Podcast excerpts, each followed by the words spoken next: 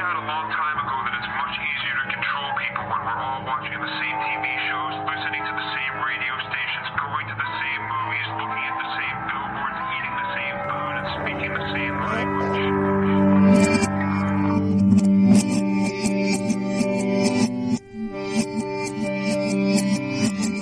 The freedom of speech is being taken away. We don't care if it's true. Just say it, sell it. Anything you practice, you'll get good at, including, BS.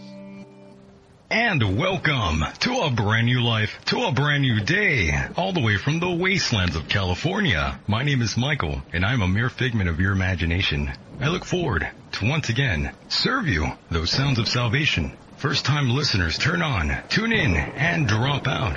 This is a very different kind of show, a place where we don't feel so alone. Let us chase away the light no matter what you at home choose to believe. I do admire you for your curiosity. Oh yeah, live and direct right now on the TuneIn radio app. Search End of Days and you can find the podcast rendition there. Or go to michaeldecon.com for further help. Now joining me here tonight is Jim Fetzer, a former Marine Corps officer. He has published widely on the theoretical foundations of scientific knowledge, computer science, artificial intelligence, cognitive science, and evolution and mentality. And of course, on the second half of this great program, the return of Myke Hideous. What an incredible lineup is in store for all of you. Once again, thank you, ladies and gentlemen, for allowing me into your hearts and into your minds. Here we are again on a night like this. Hello everyone out there. Thank you to those here in America and those outside of America for your great support. It's been one incredible week yet again. Pat yourselves on the back. We survived yet another hellacious week on this violent world here. Amazing. It's truly incredible how the time you finish watching this very program here, a new tragedy will be plastered all over your television screens. It's really incredible how that works. I have so much on my mind. This will be a fun evening here. Jim Fetzer is my first guest. He's now ready to go. Let's bring him in. Jim, are you there? I am Michael and I'm so pleased to be with you once again, especially at a turbulent time like this and in such close proximity to the midterm elections that are looming increasingly large in the nation's history. So much going on around the world. You are the very first person I thought to call and I'm so glad you can be here joining us and I thank you sincerely for your time tonight, Jim.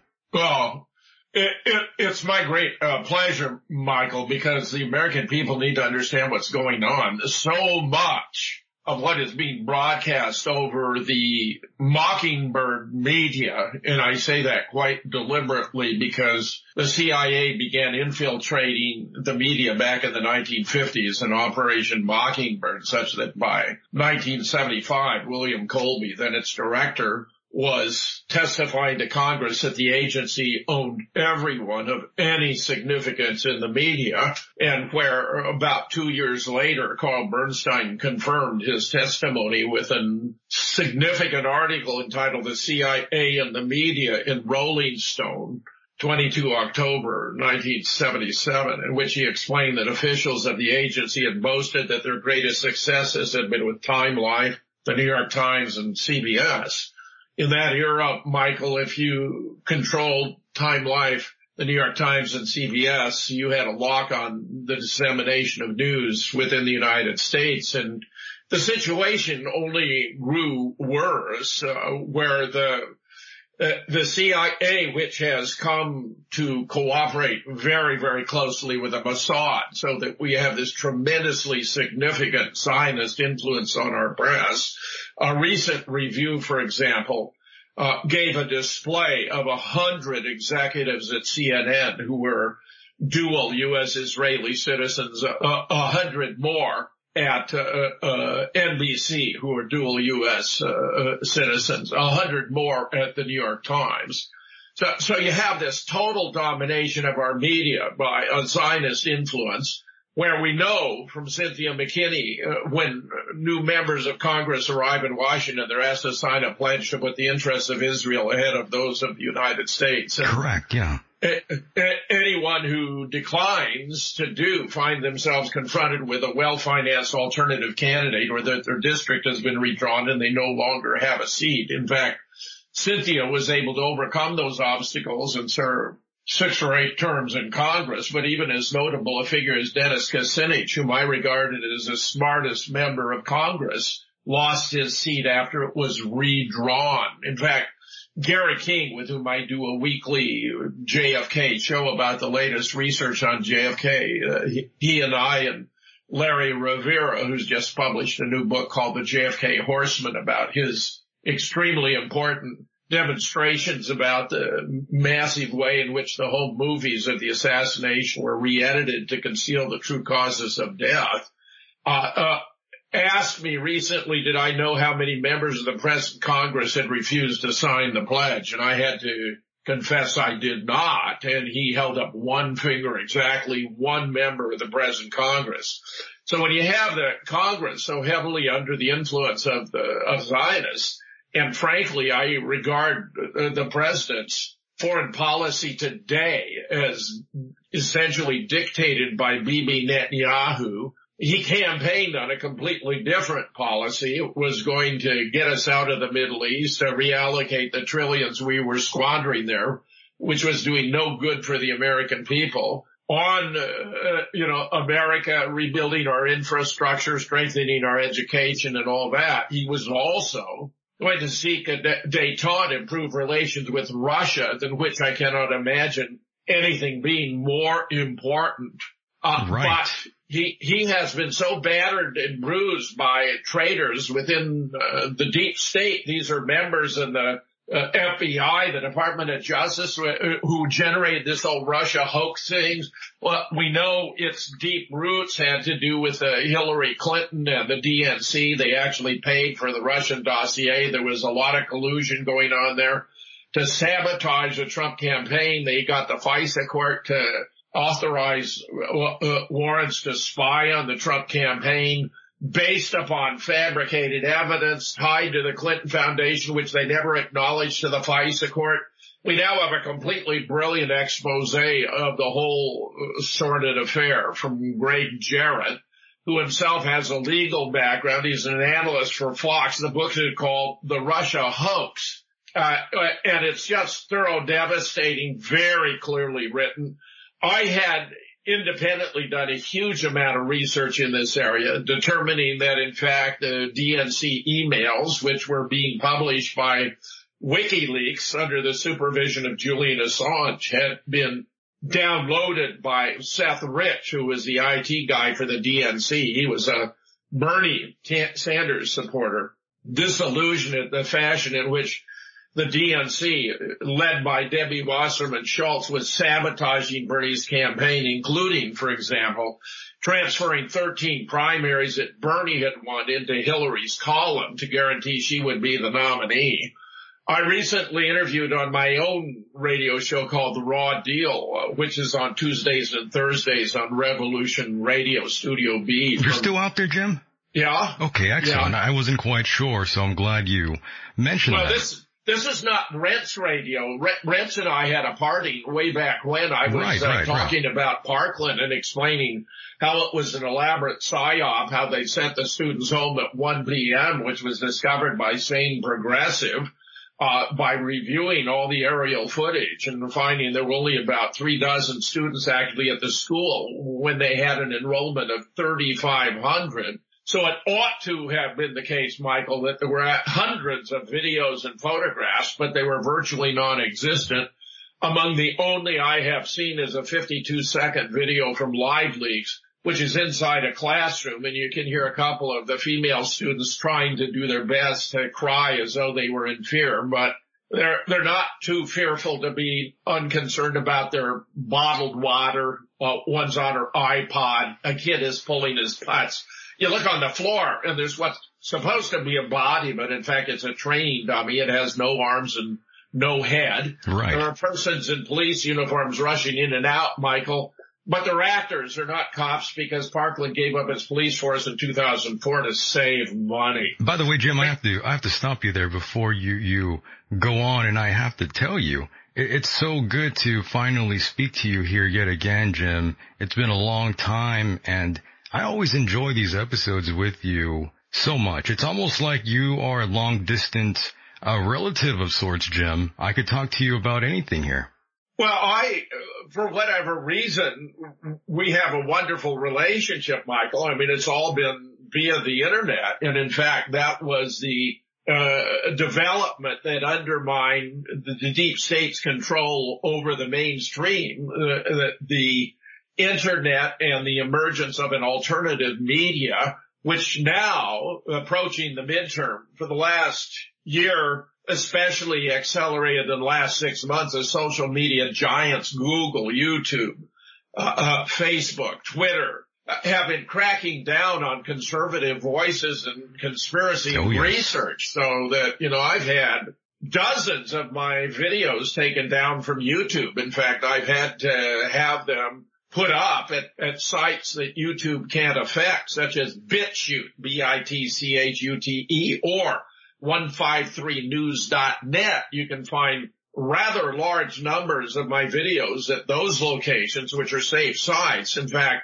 people who have been interviewing me, uh, uh, Michael, have found themselves having their own videos taken down. In fact, yeah. Mike Adams, who was number two uh, ranked number two most influential on the internet after Alex Jones, uh, uh, discovered that an interview he'd done with me back in 2015 uh, about the banning of my first book, Nobody Died at Sandy Hook, where I brought together 13 experts, including six current and retired PhD professors, and we established that the school had been closed by 2000 and eight.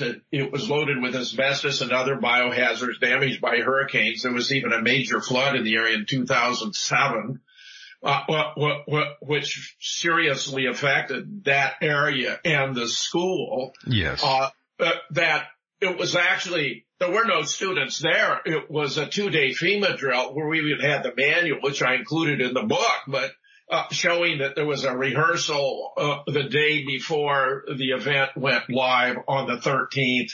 Uh, that they had porta potties already in place. They had boxes of bottled water and pizza at the firehouse. They had many there with name tags on lanyards. There was a sign, everyone must check in. Uh, parents were bringing children to the scene. Now, no parent would bring their child to the scene of a child shooting massacre. Yeah, who does but that? It's, in this instance, Michael, it was a rehearsal and they were treating it as a festive occasion.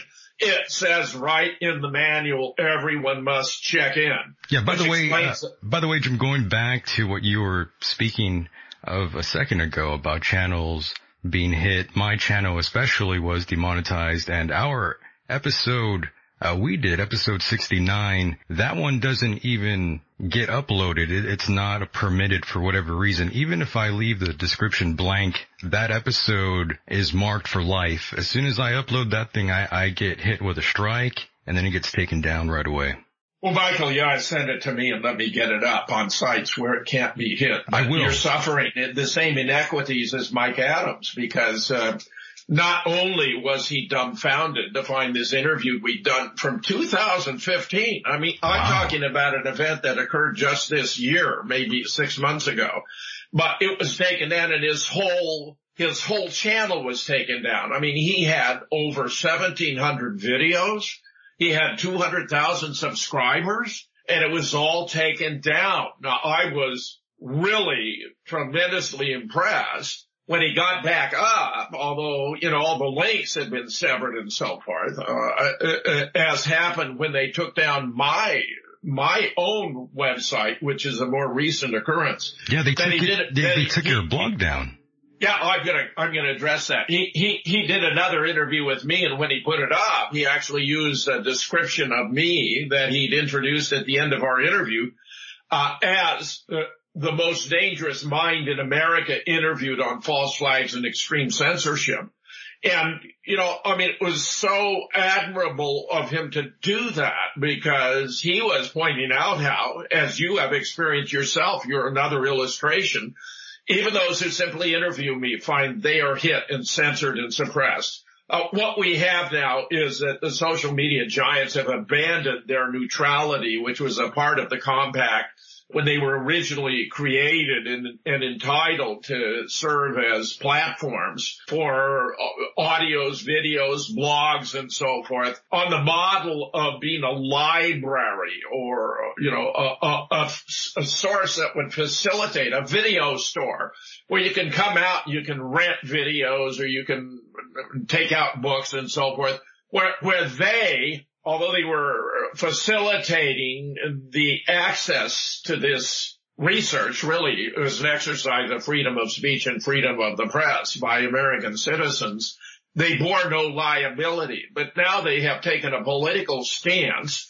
They have been really wiping out. I mean, it's staggering the dimensions of this. Uh, uh, those who are on the right saying anything at all favorable to Trump, they'll come after you. Anything at all exposing these various uh, fraudulent events, uh, right. whether it's Sandy Hook or the Boston bombing or or Orlando or Dallas or Charlottesville or Las Vegas or Parkland, where I've just now published, by the way, Michael, a brand new book about Parkland. That's a fascinating illustration because yes. the whole thing, as I began to explain, was really done as a a Democratic uh, uh, campaign event to justify the March for Our Lives, which would occur on the 24th of March, uh, based ostensibly on an event that took place on Valentine's Day. Uh, so it was about six weeks later. Many have observed that's about enough time to organize a bake sale at a local church, but this involved tens of thousands of people,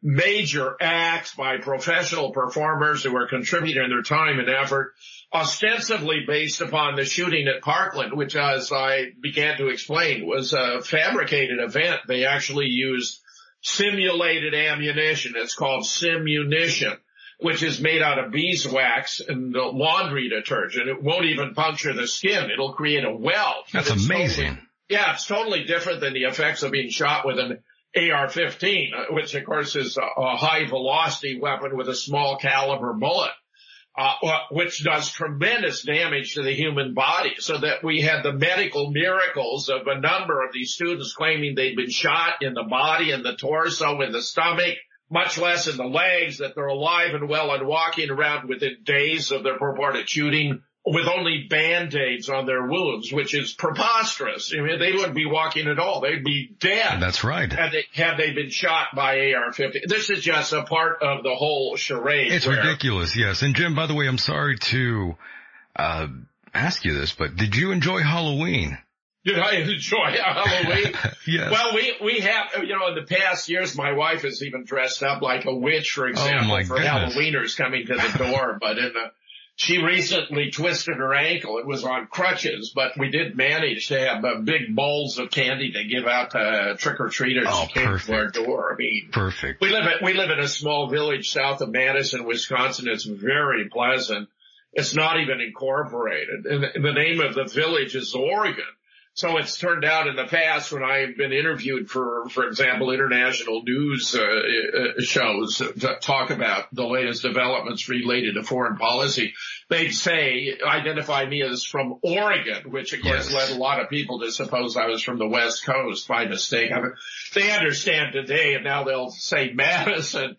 But of course, since I'm also retired from the Duluth campus of the University of Minnesota, where I spent the last 19 years of my 35 year academic career, they have also, you know, had to sort out the difference between being McKnight Professor Emeritus on the Duluth campus of the University of Minnesota and residing in this small town, uh, this village of Oregon, just south of Madison, Wisconsin. Amazing. I just wanted to ask you about Halloween because out here, I live in a very small town and there were no trick-or-treaters. Only one group actually knocked on my door. Oh, really? I was no, surprised. We, we had uh, probably 20 different uh, groups of one or more children come, come to our door. Oh, wow. Yeah, that's, that's, very, very interesting, Michael. I, I was yeah. curious about the circumstances, and uh, it's strange. I think it's it has a lot to do with the parents. They're very paranoid. They're scared and they're afraid. Who, who knows what's going to happen to the candy? That, that's the first thing that comes to mind.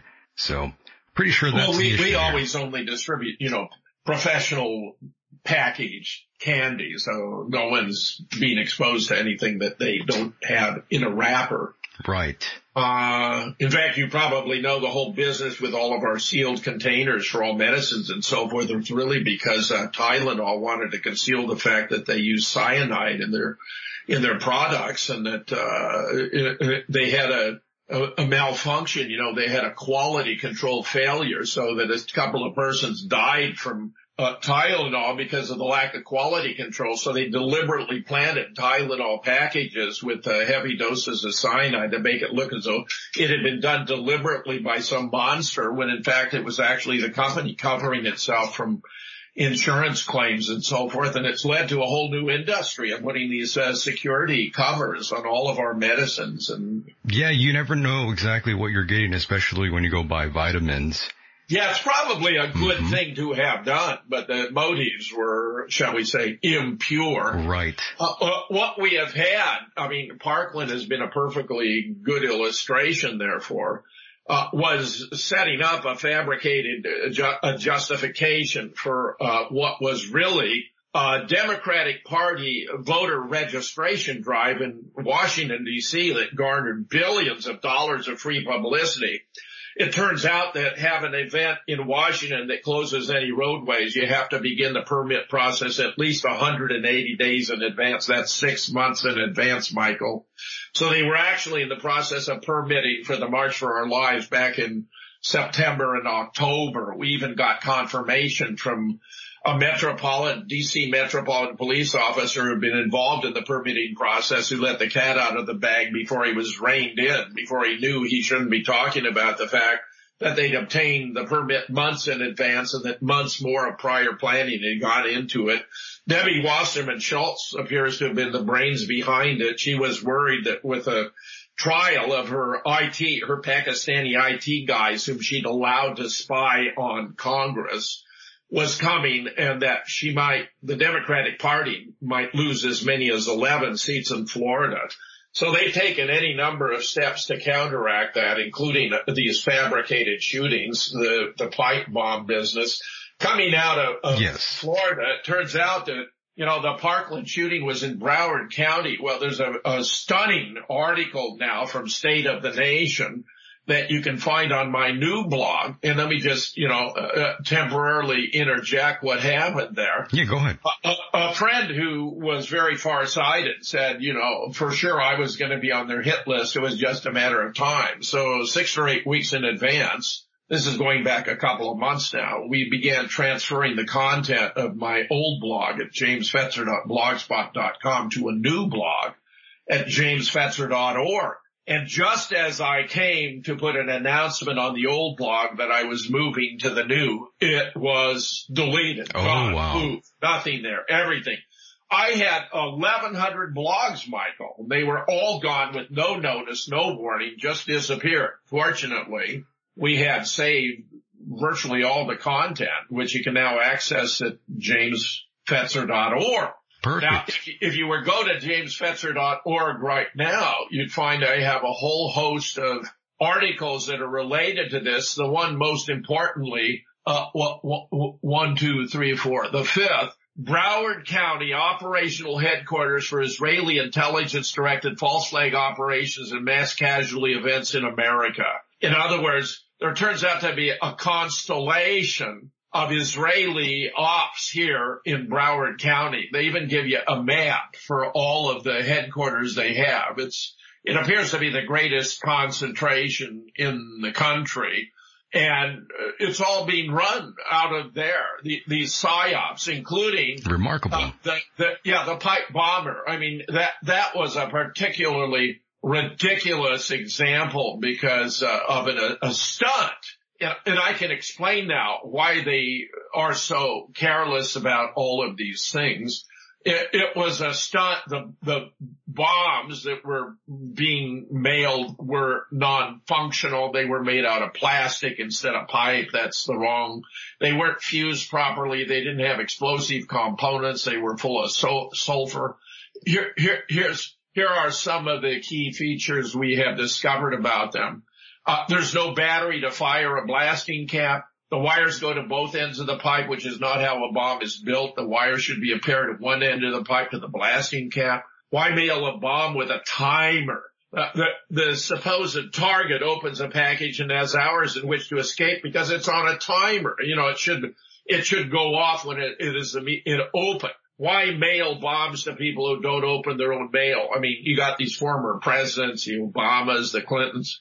Secret Service opens their mail. It's all processed. In fact, as I understand it, anything package of this kind going through the mail is actually being x-rayed today, Michael. So the whole idea that this went through the mail is absurd. It does sound very contrived once you break it down and you dissect the case and you see that the same faces almost appear yet again, Jim. Yes, yes, yes. And, and look at, here's the clever psyop about it. Had as the return address Debbie Wasserman Schultz. Well, Debbie Wasserman Schultz actually I have no doubt was involved in this. yeah. She appears to be Mossad. Uh, and these are Mossad ops, and it's very interesting why they are trying to disrupt things so severely. Whoever put it together didn't even remove the, the, the thin plastic over the cover to make it more difficult to set the alarm and read. According to ABC, they were filled with sulfur, which is non-explosive. Associated Press reported the bomb sent to CNN was in fact harmless. Uh, one they show here in a photograph doesn't even have an alarm function. Why would Republicans do something that makes them look bad just ahead of the midterms?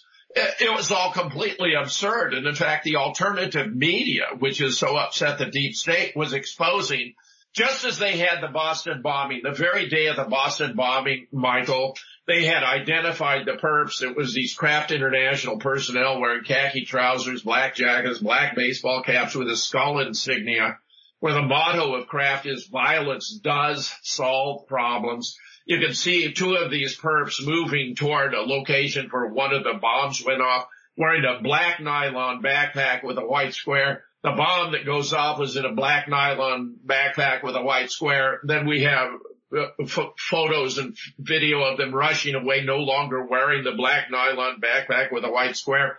They made a blunder when they uh, photoshopped the brothers, the, the Tsarnaev brothers into the scene because not only did they have Tamerlan, the older brother, clean shaven, where I was contacted by his aunt, who's a formidable woman with a degree in law from Moscow University, who explained to me she knew they were photoshopped because Tamerlan had a beard and I asked could she prove it and she started sending me proof after proof after proof, a photograph.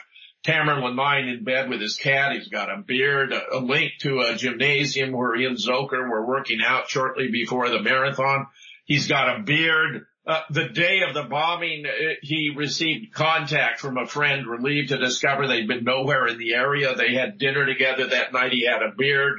Uh, there, there is convenience store footage of Zokor inside Tamerlan out when they were pursuing them the following day. He has the beard. He is arrested in Watertown, stripped naked and put in the back of a police car. He has a beard. The next time he shows up, he's got a huge gash in his side. He's very, very dead, but he still has that beard.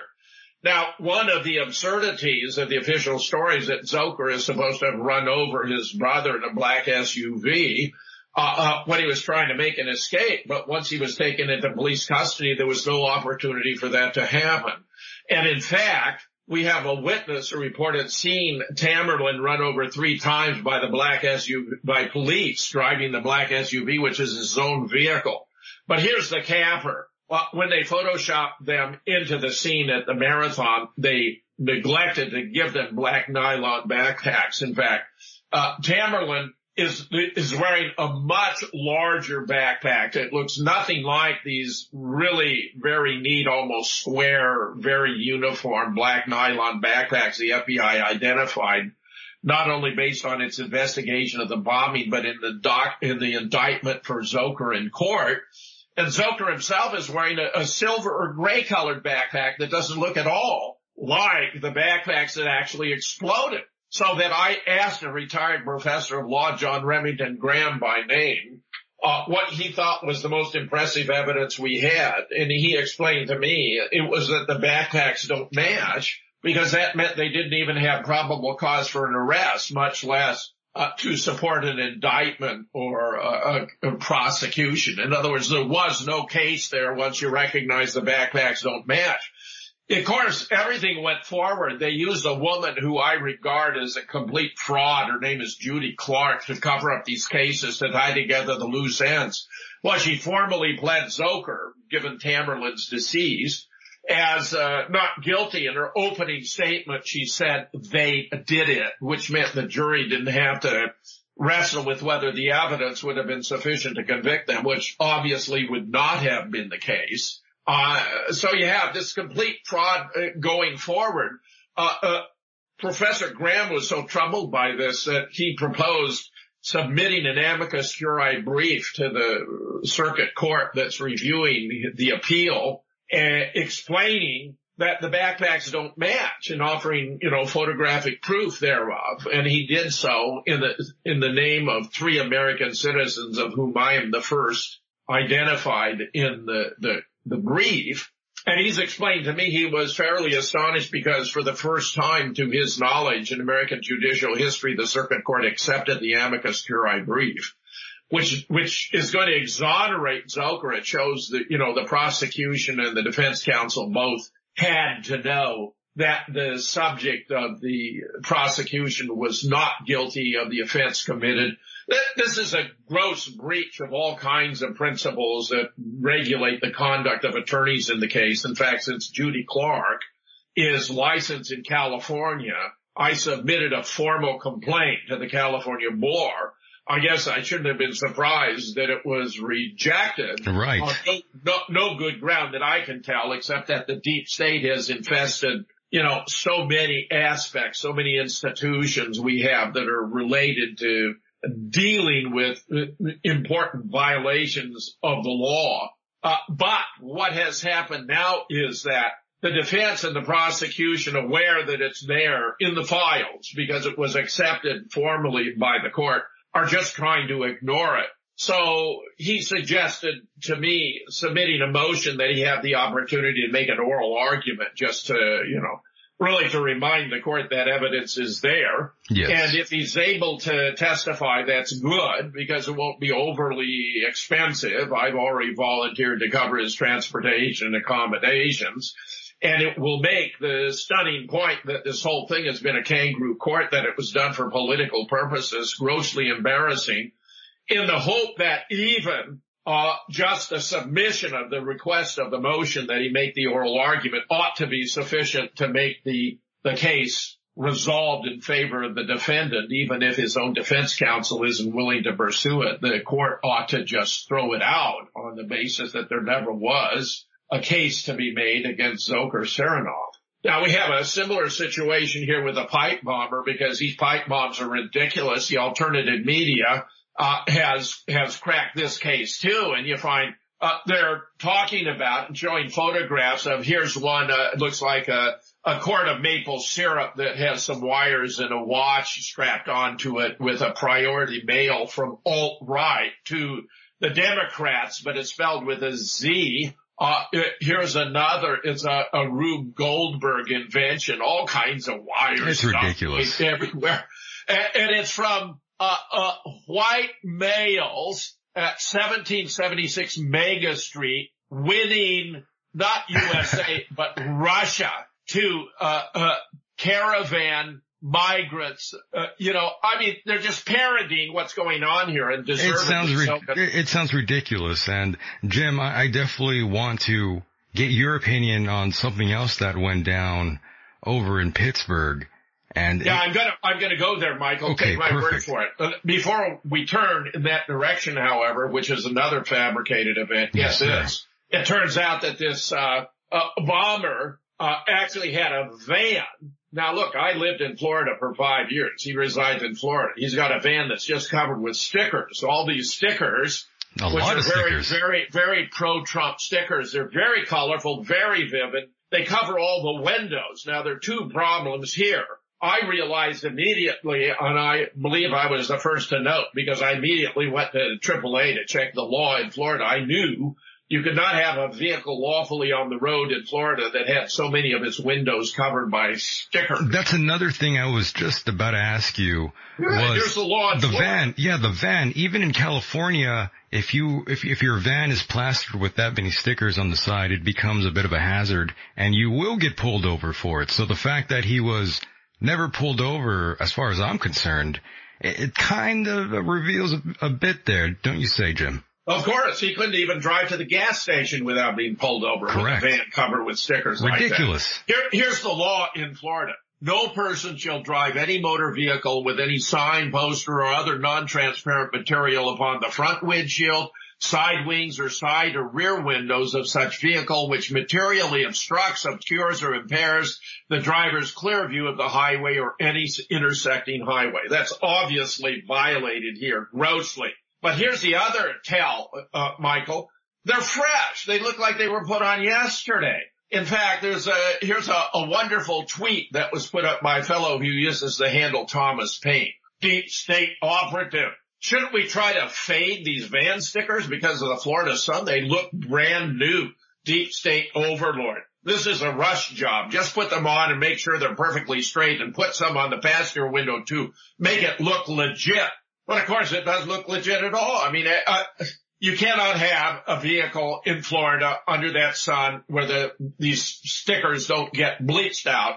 The whole thing was just a joke. I mean, it's like a joke.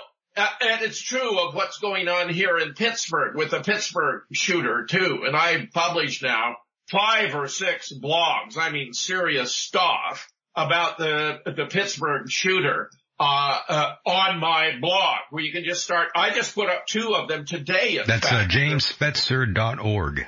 JamesFetzer.org. Just go on and start working backwards and you're, you're going to learn a whole lot about these events. This alleged uh, synagogue shooter was a avid anti-Trump Nazi, believed the president was controlled by Jews. Well, you know, I gotta say, uh, I'm afraid that Trump's foreign policy is controlled by Israel, Israel Zionists who are Jews. Now there are good Jews and there are bad Jews, just as there are good Muslims and bad Muslims and good Christians and bad Christians. So when I observe, That's right. these, these appear to be Talmudic Jews. In fact, Sheriff Scott Israel down there in Broward County who kept four deputies out of the school, Michael, because they weren't snapped in on the fact it was a drill and might have shot some of the participants. He actually campaigned for sheriff as a Talmudic Jew. Now the, the Talmud is very different than the Torah of, of the Old Testament, the first five books. Uh, the Talmudic Jews believe in Jewish superiority. They believe that the other races are grossly inferior to the Jewish race and that they in fact only exist to serve uh, the Jews. Uh, and you're entitled to lie to them, cheat, uh, steal, I mean, with impunity. It, it's a truly a revelation once you discover what's going on here with these uh, Talmudic Jews. Let, let me give you here some, some actual passages you can find here in, in various, uh, uh, components of the Talmud. If a Jew finds an object lost by a goy, non-Jew, it does not have to be returned. If a Jew murders a goy, non-Jew, there will be no death penalty. What a Jew steal, steals from a goy, he may keep. Jews may use subterfuges to circumvent a goy, non-Jew. All children of the goyim non-Jews are animals. The goyim are not humans, they are beasts. If you eat with a goy non-Jew, it is the same as eating with a dog. Even the best of the goyim should all be killed. Now, that's pretty disturbing stuff. That's pretty dark. It, it, it, it very, and there's a whole lot of it, and you can get some of the prime ministers like uh, Menachem Begin saying vile things about how uh, uh, uh, that the other human races are as inferior to the Jews as as the animals are to the human races generally. He even describes other races as comparable to insects, and, and he's not the only uh, Israeli prime minister to to make these savage, despicable remarks. Here, here's something else, by the way, I've discovered, and it's related to the caravan uh, approaching uh, the U.S., which is uh, very much organized, orchestrated. There's a wonderful interview just done by uh, the research director for Judicial Watch, which is one of the really important organizations we have in the United States that's actually interested in covering the truth about these matters, Judicial Watch, where they actually went down a team of three of them, two of whom speak fluent Spanish and discovered that like 98% of these migrants are men between the ages of 15 and 45. Now there's a small number of women and children and they're typically moved to the front of the of the group for the sake of taking photographs. In other words, for propaganda purposes. But the vast majority are in fact men. Uh, that, that this is a very organized event. I have myself obtained videos where you see the reason they're making such rapid progress toward the border is they are being bussed. Oh, they're yes. being loaded on enclosed bus uh, uh, uh, trucks. Uh, they're also being loaded on fat flatbed trucks. Uh, I have a video that runs a couple of minutes where you see a vast number of them being brought forward on trucks. They've been told what to say. Uh, if they're asked, you know, wh- what they're, what they're about, what they're instructed to say, this is not politics, this is about poverty. And they all say virtually the same thing. In other words, it's all rehearsed line. And if you ask, you know, who's behind this? Well, some of them will hint or acknowledge that it's organized, but they won't say who's behind it. Where independent research has revealed that George Soros appears to be a key player who's behind this caravan coming up. By the way, And it, appe- Jim, and it, appe- and it, appears they used a, an app. Right. I think it's called the What's It app to organize. WhatsApp, right. And Jim, hold that thought really for one second. There is a caller here. Let, let's take their call really quickly. Uh, caller, go, go ahead. Mm, Hello, my name is Ron. Go ahead, Ron. Did you have a question for Big Jim here? Mm, Yes, I was wondering if Jim is going to be in Dallas next week for Operation Classified. You know, I wish I were going to be in Dallas for Operation Classified. I would be very eager to participate. I've done quite a lot on issues related to that conference. I will be in Dallas the following week, uh, 17th, 18th, 19th, which precedes the observance of the assassination of JFK on the 22nd, which is a Wednesday. I'll be speaking on Sunday there, the 19th about uh, Operation Mockingbird alive and well today. So actually some of the themes I introduced here at the start of my conversation with Michael are ones on which I will elaborate on that occasion in Dallas. I wish I were going to be there, however, because it looks like this Operation Classified is going to be a very first rate event. Yeah, it's going to be a big event and that's with John B. Wells. I- Right. Yeah, great guy, great host, an amazing Yeah. event. John's uh, interviewed me on Caravan to Midnight several times. Uh, a few years back, he, he had me on to address JFK and he just asked me one question and I spoke for three hours. he liked it so much that he put it Amazing. up, you know, to the public for free. Most recently, I did a lengthy interview about Parkland and why it matters. That was very thoroughgoing and detailed. I had the impression he was going to make that available to the public too, but it may be you have to be a subscriber to Caravan to Midnight to have access to that. It would be worth checking out because it's probably the most extensive and detailed presentation I've ever done on Parkland. Apart from, of course, now we have the new book, The Parkland Puzzle, how the pieces fit together uh, from moonrockbooks.com. This is just out. I wanted to have it out in time to make an impact on the midterm because that's the reason it was all orchestrated by the Democrats and to justify the March for Our Lives as a voter registration drive with billions in free publicity, as I've already explained. The far liberal left is out of control, Jim. Go ahead, Ron. I was going to also ask, have you spoken with uh, Wolfgang Halbig recently uh, or at all about any of this? Because I happened to call, I called Wolfgang uh, several months ago and got to speak with him for about 45 minutes right before his wife got home. And, and basically the conversation got so heavy, he said, I have to get off the phone because my wife does not even want to even speak about this. We don't even discuss this.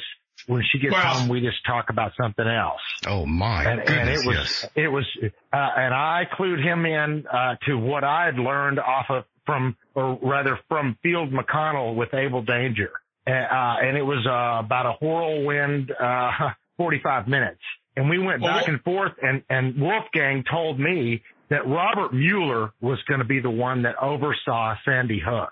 And I said, my quote was, Oh my God. Okay. So when he told me that, I just kept spilling my head. And, and about that time that we were really into it, his wife came home and he said, I have to go. I just have to go. Uh, and I know that he is just uh, pushed to the limit. Uh, uh, Well- uh, uh, but holy cow. Well, we've heard all I, this I don't know what else to say, but uh, that man Mueller. needs some help. Pe- People ignore the fact that Robert Mueller was brought in by the Bush Cheney administration before 9-11 in order to keep the lid on. In other words, to not investigate 9-11. He was the head of the FBI at the time of Sandy Hook, and you know how much he revealed about the the, fabricated character of that event. He left the FBI after the Boston bombing. And, and once you understand, you know, some of the events, some of the aspects of these events that I've already uh, been explaining, you realize this guy's a creature of the deep state. In fact, it, it turns out there appear to be bona fide accusations. This is very sordid by a woman who actually claims to have been raped by Robert Mueller. This is going to get us back into the Kavanaugh case because those were all fabricated allegations, but this appears to be legit. And because Mueller is a very clever guy, uh, what he appears to have arranged was for a woman who was posing as an attorney, going public, giving an interview, claiming she'd been approached and offered tens of thousands of dollars to make a fabricated sexual assault case against Mueller. But what she was testifying to is all completely phony to create the impression that this was going on. So if someone heard about the real legitimate case, uh, that they would think it was fabricated. It turns out this woman was a, a creature of fiction, just like the children at Sandy Hook. She went on television. She gave a didn't show up, right? The She was firm- a no-show, correct? the- the firm she claimed to be working for has no knowledge of her existence. It was all fabricated as a propaganda piece. Now, now one reason they get away with so much of this is that they're not, uh, they take for granted the gullibility of the American public. And when they have the, the media so much under their control, they'll simply take up these stories, no matter how fantastic they may be, and, and promote the politically uh, hard aspects of it that are critical, in particular in this instance of Donald Trump and his administration. Uh, they may know better, but for the most part, they don't even bother to investigate because they're reading from a script. By the way, he's Now- not very popular with course. the Pentagon. That's something I I want to get across to everyone because I did talk to Lieutenant Colonel Robert Bagnus and speaking to him, I got the sense that the boys behind the scenes at the Pentagon, not very happy and very odd enough, Jim, that interview, my audio was so horrible that I had to scrap that whole thing.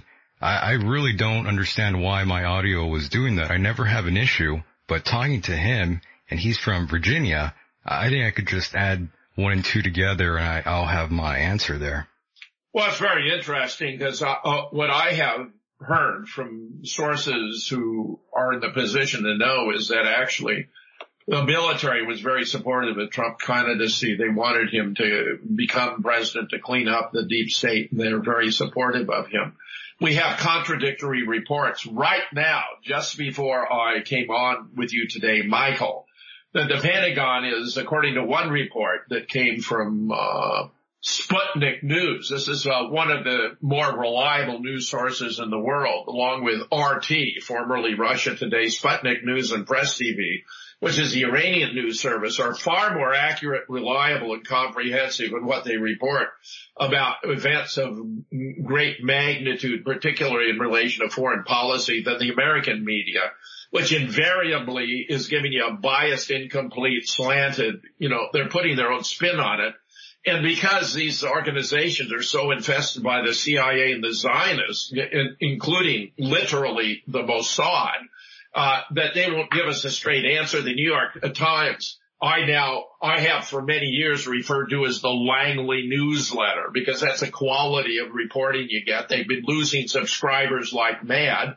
Many of those who used to read our nation's newspapers have given up the ghost and turned to the alternative media on the internet, which is why uh, that we're receiving so much censorship because too much truth is getting out. By the way, who's reading newspapers anymore, Jim? Certainly not me or you. Well, I, I keep up with what's being presented. It's like my wife, who's very much like Wolfgang's wife. And, you know, Ah, she was with me all the way with, uh, JFK and 9-11 research. She was very supportive of my 9-11 research, but she thinks I've somehow lost my way with regard to Sandy Hook, the Boston bombing, Charlottesville and all the rest. To, to return, by the way, to Wolfgang, we traveled together to Newtown in order to speak before the Newtown school board. Uh, Ah, Wolfgang invited me to wonderful. travel with, with him. We went there together. Uh, we went to the, let's see, Northwest Connecticut, uh, f- the fund source that is supposed to have its, all of its records open because you see, the participant in this scam made out like bandits. The, the public contributed between 27 and 130 million dollars. Uh, that was divided between the 27 families of the survivors who merely pretended to have children who died there. They faked the kids using photographs of older kids when they were younger. Some who paid close attention may have noticed that Wayne Carver, the medical examiner, explained during that rather bizarre press conference held on the 14th of December 2012 that the parents weren't allowed to see the bodies of the children, but uh, they were identified using photographs. Well, there's more than one reason. He he implied it was because it would be less traumatic. As a parent myself, uh, no force on earth could stop me from verifying that my child had been the victim of a tragedy were that to come to pass. Uh, uh, so it was all absurd to me on its face, but it turned out they had good reason because the kids only existed as photographs. Uh, for example, Noah Pozner, who was the most photogenic of the children, who's allegedly the child of Noah, of uh, Lenny Pozner, uh, turns out to be made up out of photographs of Michael Vabner, who was supposed to be his older step brother. Uh, we have been able to document this as completely as it could be documented. Kelly Watt, who had a very astute eye, uh, noticed a resemblance between the young Noah and the older Michael Vabner. And six of us went to work to see whether her conjecture that they were one and the same were correct. Turned out they had the same eyes, they had the same ears, they had the same nose, they had the same eyebrows, they had the same shape of cranium. So I invited Larry Rivera. I mentioned his new book about the JFK Horsemen, who's done brilliant work, for example, verifying that Lee Oswald was indeed the figure in the doorway of the Texas School Book Depository when the motorcade passed by by finding suitable images to superimpose over the facial features of the man in the doorway. He's very much to the left. Uh, uh, appears to be gawking out, looking out to see what's going on. He had the right height, weight, build, shirt, t-shirt as Lee Oswald when he was arrested. But, uh, uh, which was the astute observation of Ralph Cinque, who is the founder of the Oswald Innocence Campaign, which is uh, dedicated to the proposition that Lee Oswald can't possibly have been the lone gunman or even one of the shooters because in fact he was actually standing in the doorway of the book depository as the motorcade passed by. So Larry had done these brilliant superpositions of images of Lee on the one hand and of Billy Lovelady, his co-worker, on the other, whom the government claims was this person in the doorway. Interestingly, Billy actually was in the doorway, standing to the left of Lee with his hands raised to protect his eye for the sin where his face has been blocked out. So he's known as Black Hole Man to those who study the Altgens 6, this area of this very famous photograph. Where you see the Kennedy limousine in the foreground, the Secret Service are looking around as though they have no idea what's going on. In the background is a Daltex. If you knew the fact of the matter, you'd realize that the fire escape of the Daltex is bracketing a window to a broom closet from which three shots were fired by an anti-Castro Cuban by the name of Nestor Tony Izquierdo in order to create the acoustical impression of only three shots having been fired. It was, they were fired with a Mannlicher Carcano and because it's such an unreliable weapon, there were two misses, but one hit after the driver, William Greer, pulled the limousine to the left and to a halt to make sure JFK would be killed. He was incidentally supervised in the Daltex by none other than George Herbert Walker Bush, who would be arrested when he came out of the Daltex. That's a very interesting story, uh, which is included in my uh, book on JFK, Who, How, and Why, also from moonrockbooks.com. Right. But but to continue, I invited Larry to do superpositions with regard to Michael Vabner and Noah Pozner, so that we have a, a GIF where you can see Noah Pozner turning into Michael Vabner. And, and, there's no doubt about it. Michael Vabner, who is older, of course, now graduated from the University of Connecticut at Storrs with a major in economics, but he had taken courses in IT and web design. There you have his photograph on his website saying, hi, I'm Michael Vabner, and it's obviously the same person we've just shown was the basis for Noah. Uh, we have another photograph of Michael from the more half of the body, you know, his torso from his waist up. I mean, I mean, we have proven beyond any doubt that Noah Pozner was a fiction made up out of photographs of Michael Vabner. By the way, Jim, I, I must intervene here and ask you really quickly, have you faced any sort of trouble with any of the family members, very much like Alex Jones, who has been hit with yet another lawsuit just recently about Sandy Hook. So I do worry about you, Jim. No, no, I haven't. And I think the reason is I have the goods. You know, I mean, I have so much proof and I'm, I've been very aggressive about getting it out into the public. Uh, uh, Robert David Steele, by the way, is a former CIA uh, uh, operative. He actually ran a, a, false flag of his own while he was with the agency. He believes in open intelligence, open sourcing everything. He's seeking to expose everything that's taking place. He uh, uh, endeavored to put together a 9/11 memorandum series and enlisted my assistant where we wound up with uh, 27 contributors, 28 memoranda, because one of the contributors, John Lear, our nation's most distinguished pilot, contributed two, where he's very generous in acknowledging my assistance because I, I put him in contact with half of the contributors. That was done for the president. He uh, initially thought we might do a sequel on JFK, and I actually sent him an outline of the players and the topics that would be most appropriate to include, but he had second thoughts that it would be more timely to do one on Sandy Hook. And I put together a whole set of, of memoranda about Sandy Hook that it's absolutely current. And the fact is you can download both of these memoranda series for free from his website at Robert David Steele. Uh, you, he has a short URL for one of them. It's, uh, 911. I don't think the the slashes in there. 911 hyphen POTUS, P-O-T-U-S, the other S-H for Sandy Hook hyphen POTUS. But if you don't find him under that, uh, you know, by that access route, just go to his website and poke around for his stuff on Sandy Hook and 9-11 and you'll find absolutely cutting edge stuff about Sandy Hook. I mean, this was stuff that didn't make it into the original book. After it was banned, I would put, publish a second edition at some point, I will publish a third edition. But the fact is, in the meanwhile, you can have a complete update. And I included, by the way, the photographic proof that Michael Vabner is uh, uh, the source of Noah Pozner. Indeed, with these absurd Alex Jones lawsuits going on, I contacted the court in Texas and I submitted with the assistance of uh, uh Jack uh, John Remington Graham, Professor Graham, the pro- retired professor of law, uh, an amicus curiae brief of my own for the court, pointing out that the court was being played, that there was a deception being perpetrated on the court because Noah Pozner didn't die. He was a fiction made up of photographs of Michael Vabner, and I included five appendices for the photographic proof that Noah was made up out of photographs of Michael, plus a fifth, which was a, a, a fake death certificate that Lenny Pozner had given to Kelly Watt during a hundred hours of conversation they'd had, during which she told him she didn't believe a word he said, didn't believe he had a son, didn't believe he died at Sandy Hook, asked for proof.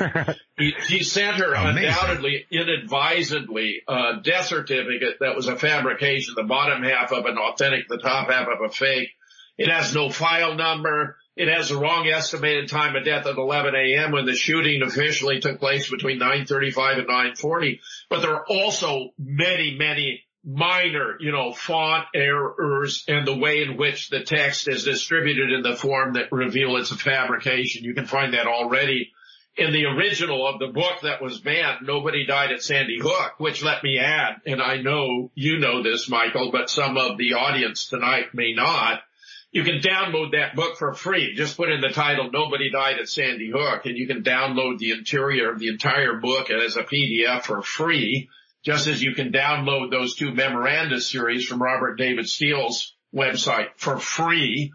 Uh, and the, the, one on 9-11 is really very comprehensive. I mean, if you want to, you know, uh, 28 experts to be informing you about different aspects of 9-11. You've got it right there in your hands for free. You can it's download a, it from his site. It's now. incredible indeed. And well, all these, uh, all these false flag events, they all have one thing in common. All of them always end up with some sort of FEMA drill going on the week of the event. I always found that a little mm-hmm. suspicious. Well, they're actually scoping out the situation, you know, and perform. They often they'll take footage, video footage that they'll then release as though we're part of the live event when they pretend that it takes place. But they have to scope out to make sure there aren't any major kinks in the basic scenario they're going to impose to be the false flag. So those drills, yes, very typically precede. We had a drill uh, at the uh, uh, Tree of Life uh, synagogue in Pittsburgh uh, by the way, the police reports were coming in before the synagogue had opened its doors. There are uh, five or six, as I was mentioning, uh, blogs about this synagogue thing, which was a, really a manifest absurdity if you know how to read them.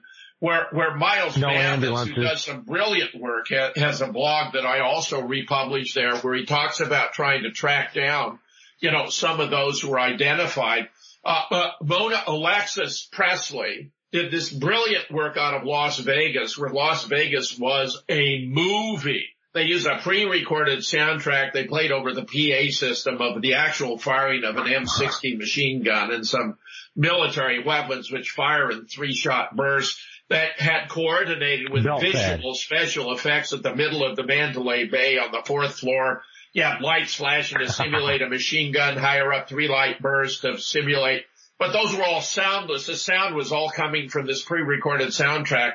They've been, they've been recruiting crisis actors for Las Vegas for 15 days from a LA company called Crowds on Demand, which apparently also has ties to George Soros. So, you know, the whole thing that was, was so Michael Chertoff could make out and go ahead. I was just I believe that was so Michael Chertoff could make a lot of money.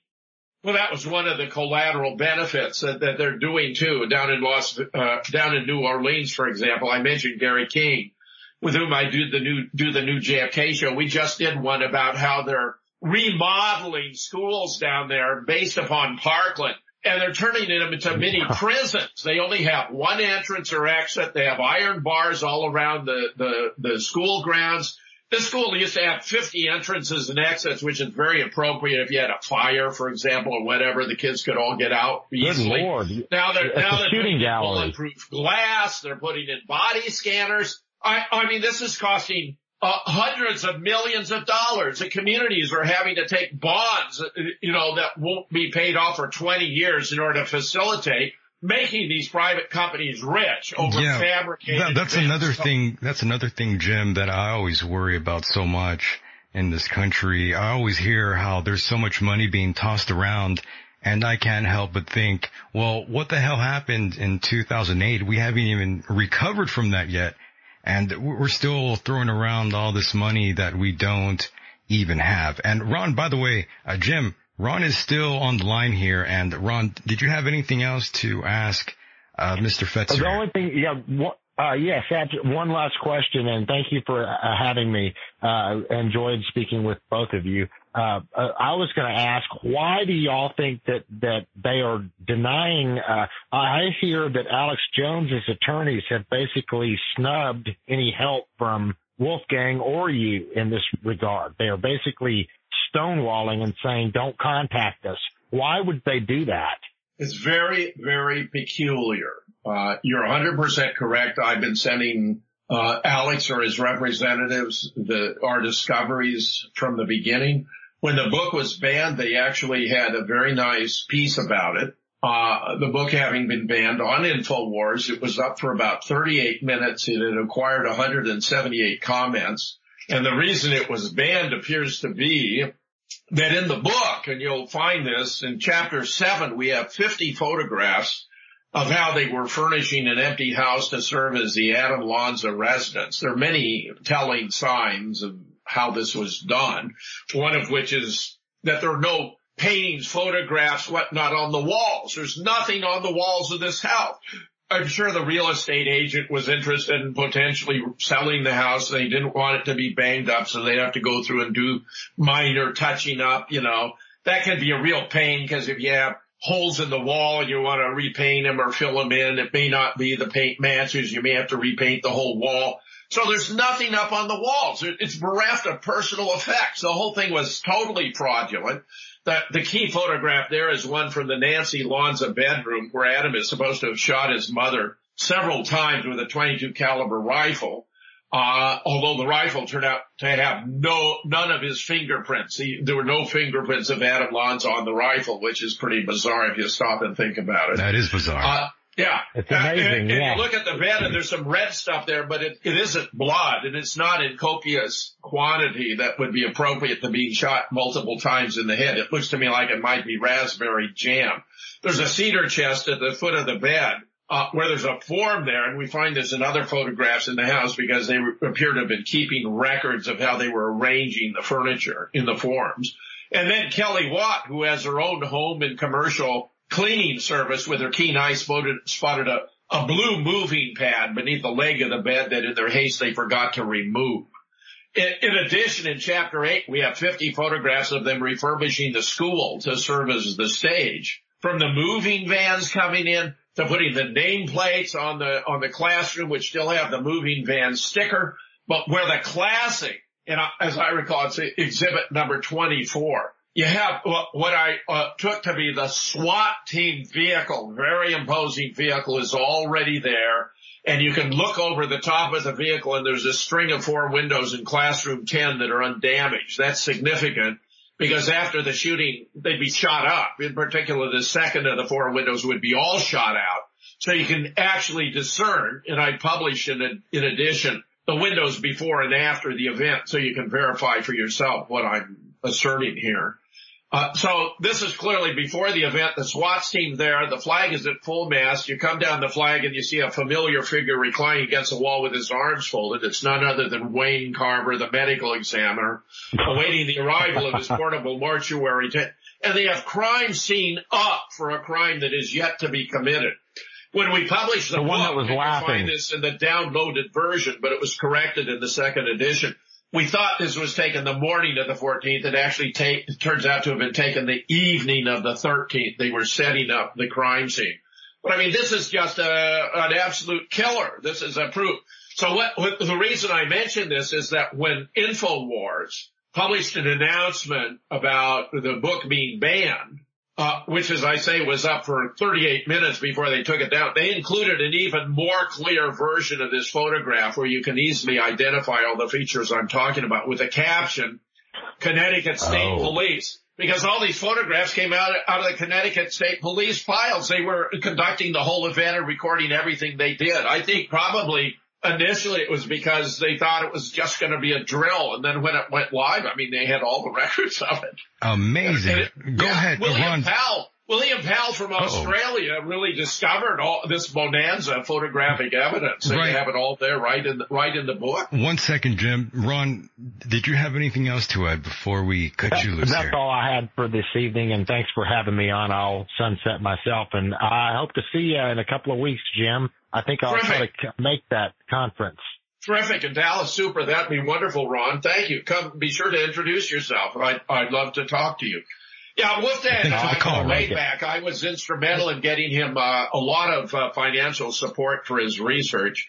Not only have we established how they made up the kids out of photographs of older kids, Mona Alexis Presley, and I began to explain this, but didn't quite complete the thought, did research on the obituaries of the victims, purported victims at Las Vegas and discovered when they weren't merely minor Photoshop variations on, on one another. They were actually based on people who died in different states or on different dates or from different causes of death. In other the whole thing was a charade. Indeed, the, the, the Clark County coroner shut down his office when he was being besieged with requests for death certificates and autopsy reports because he didn't have any. It eventually went to uh, court and a judge ruled he had to release him. He was very blatant about it. He just did a, cast out a net and, and obtained the right number of autopsy reports from six different coroners around the world, none of whom had anything to do with Las Vegas. And he struck out their file number and and, and uh, uh, just put them out there as though those had been the Las Vegas victims. I mean, it's frankly insulting. It is. And uh, Jim, by the way, do you mind if I give the number out really quickly here? No, go right ahead. You mean for someone to call in? Yeah, if go anybody, ahead. yeah, go if ahead. anybody wants to call in, that number is 760-332-8724. One more time, 760-332-8724 or call toll free 1-866-305-0052. One more time, 1-866-305-0052. That's the number. Don't be scared. Me and Jim don't bite. Ha ha ha ha. Yeah, well, uh, very, very good. In fact, we're doing a book on Las Vegas too. It's, That's it's, right, you are. yeah, it's three quarters done. We just leapfrogged to, I decided to leapfrog to get Parkland out first. Uh, for two reasons. One is Parkland was more immediate in relation to the midterm elections. And we do have it out before the midterm elections, though not as far in advance as I would have preferred, but it is available now. Uh, and uh, the second reason that the Las Vegas thing is being stretched out. Uh, they are releasing various claims. They, they put out a video uh, of a SWAT team going into the suite, uh, allegedly the, the, the paddock suite on the 32nd floor of that yeah. wing of the Mandalay Bay. And it turns out when the SWAT team went in, they had body cam and they release this as though it was supposed to be convincing. Well, you may have heard the early reports. You had the body lying on the ground. You see blood there. There's a shell casings around. Uh, according to the sheriff, 1100 rounds were fired from that room by this guy, Stephen Paddock, but you can only see, oh, maybe two dozen there. Scott Bennett, with whom I did a, a very uh, nice interview with uh, Kerry Cassidy for the Cam- Project Camelot about Las Vegas, has observed that some of them were for blanks, which have a crimp nose, a crimp cartridge, and others were CO2 cartridges for gas-propelled pellet guns, for example. I had another expert point out to me that the body appeared to be thawing out. In other words, it had been on ice and was there. So it was kind of perspiring. Not only that, but the claim was he had 23 weapons there in the room, which actually suggested to me that he might have been an arms dealer, that this was his display room, his showcase, and you'd come and you'd check out the weapons you're interested in, and then he'd arrange for you to test fire them on another occasion at a different location. In any case, He's supposed to have busted out two windows. Why two? I can't imagine because one would have been sufficient, but the whole thing was totally fabricated. There was no, no shots were fired from the 32nd floor, just as no shots were fired from the sixth floor of the Dallas Book Depository. Uh, they were fired from many locations. I've identified six of the shooters, their locations, the shot they fired, the effects they had. Jim, by the way, we are joined by another soul. Um, caller, go ahead. Well, hello there, James. How are you this evening? Fine, just fine. Thanks for calling in. All righty. Uh, it's an honor and a pleasure to speak to you, sir. Um, I've watched your work and, uh, I'm really impressed with the volumes of information you bring, um, uh, for the audience and, uh, for everyone. Um, my question was, are you aware about, um, Las Vegas, uh, that Steve Wynn, uh, I think the owner of Mandalay, he, uh, a year before the event, he was talking about having uh, metal detectors and so forth in his um, um, hotel, um, and then he calls them uh, magnetometers um, when people uh, when the reporters were asking him about the metal detectors. That's right. Um, and mm-hmm. and he also stated that uh, the Paddock guy uh, did not drink any alcohol which seems like a setup for um, uh, a Muslim extremist situation. Um, it was really strange that Steve Wynn mentioned that Paddock didn't drink any alcohol, and then uh, he talked about his hotel security and so forth. Uh, but with an interview, I don't know if you know about this, a year prior to the event, uh, there was an interview with Steve Wynn where he explained that he used uh, DHS and uh, SEAL Team 6 uh, as their uh, consultants, um, uh, contractors for his security, and he spent $10 million.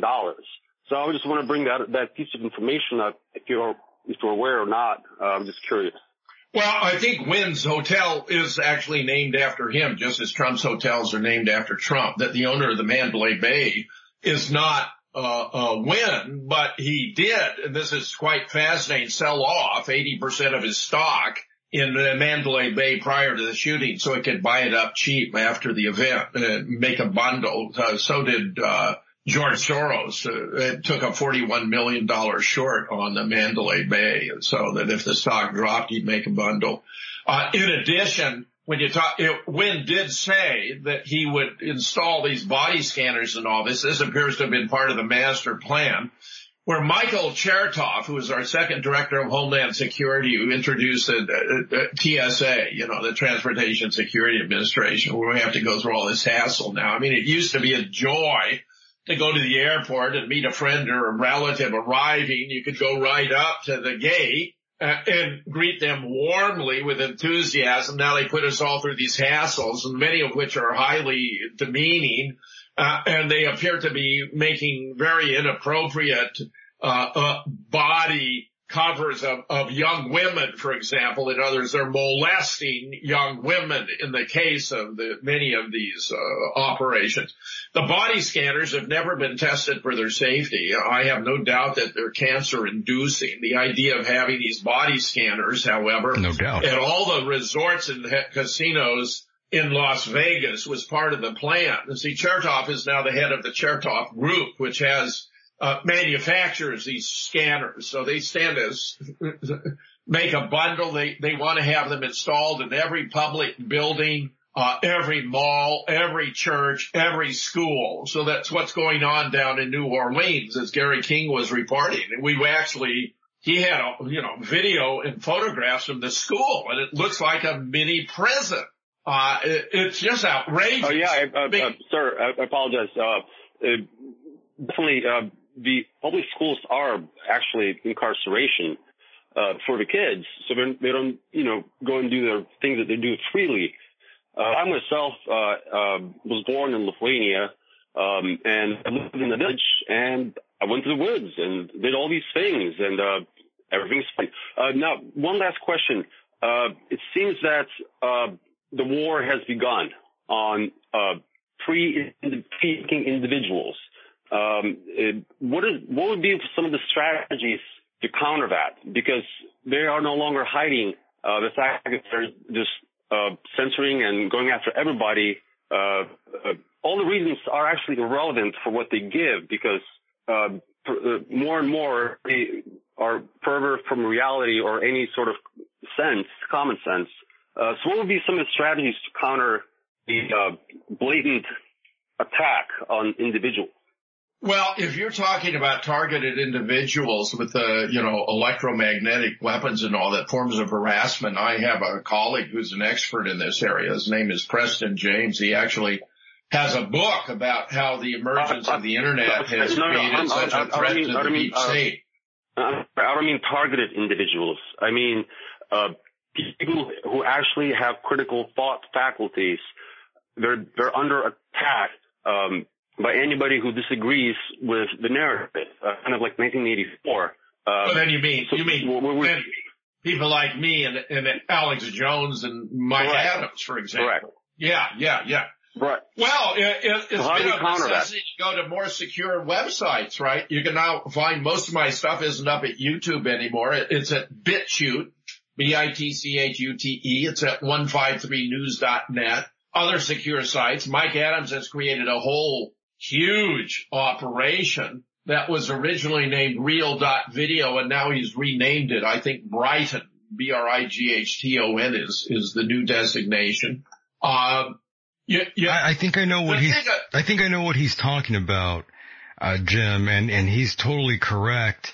I see this happening all the time and it's something that is one of my concerns for this nation and, and society, the way things are going, the fact that no longer do we uh, not me or you, but the media, the government, no longer do they preach the message of life, liberty, and the pursuit of happiness. None of that is ever really pushed anymore. And the caller does remind me about that. And he's, he's correct. Um, everyone nowadays wants you to conform to their ideology, to be a part of that group collective hive mindset. The media, nor the country, they, they never encourage these sort of things. They don't want you to be an individual. It's very unusual to see that. And I am perturbed by that. And I think that's what the caller is trying to convey. Well, I think Uh, that. one, one, one, I'm sorry. Uh, one last thing. I was born in the Soviet Union. I have seen this before. The- the- the Social justice stuff, then the gun control, then 40 million people get killed. I've I've seen this before. You Right. know? Right. It's- Well, anyhow. Well, let me say several things in response.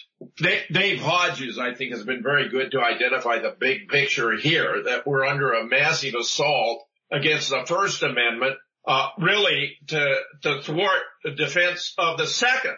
I mean, the Second Amendment is absolutely vital, uh, because we need to have the right to keep and bear arms in the first instance for the sake of personal and home security. If an intruder starts to break into your home and you are unarmed and therefore you call the police because they are armed to come to your defense, it can take the police as much as 20 minutes to arrive on the scene. Meanwhile, the brutality takes place the first five or six minutes. You may find that by the time the police show up, that your daughter has been raped, your, your wife has been murdered, you have been mugged. So if you cannot defend yourself, you know, waiting for the police to come to your aid is not a winning strategy. Not at all. uh, so, so I encourage everyone to get some training with weapons, obtain a concealed carry permit. I mean, you don't have to have a whole arsenal.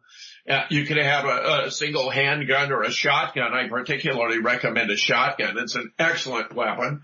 It doesn't require great accuracy. Roughly, you just point and shoot, and it does the job. You want to learn how to fire a shotgun, but they're they're relatively inexpensive. Uh, you certainly don't need something that's going to be as as effective as you know having a 30 round magazine or whatever. Those weapons, by the way, however, are vital if the nation's security is in jeopardy. I'm going to get to that point.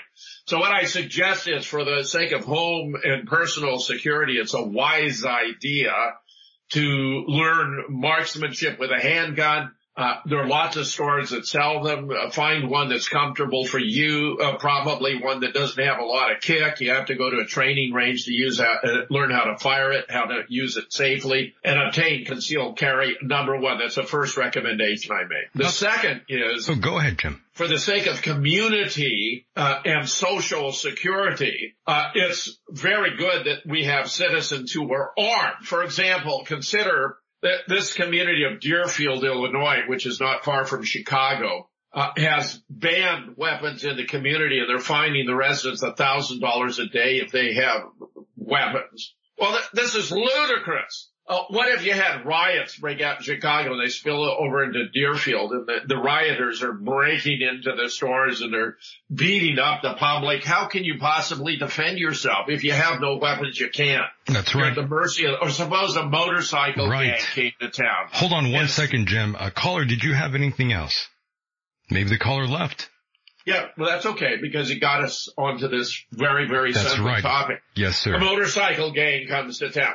You know, you had this wonderful experience in, in, in Northfield, uh, Minnesota when the residents learned that Jesse James gang was coming to rob the bank and you had, you know, the armed citizens waited for them to show up and took them out. I mean, it was one of the great heroic moments in American civil history.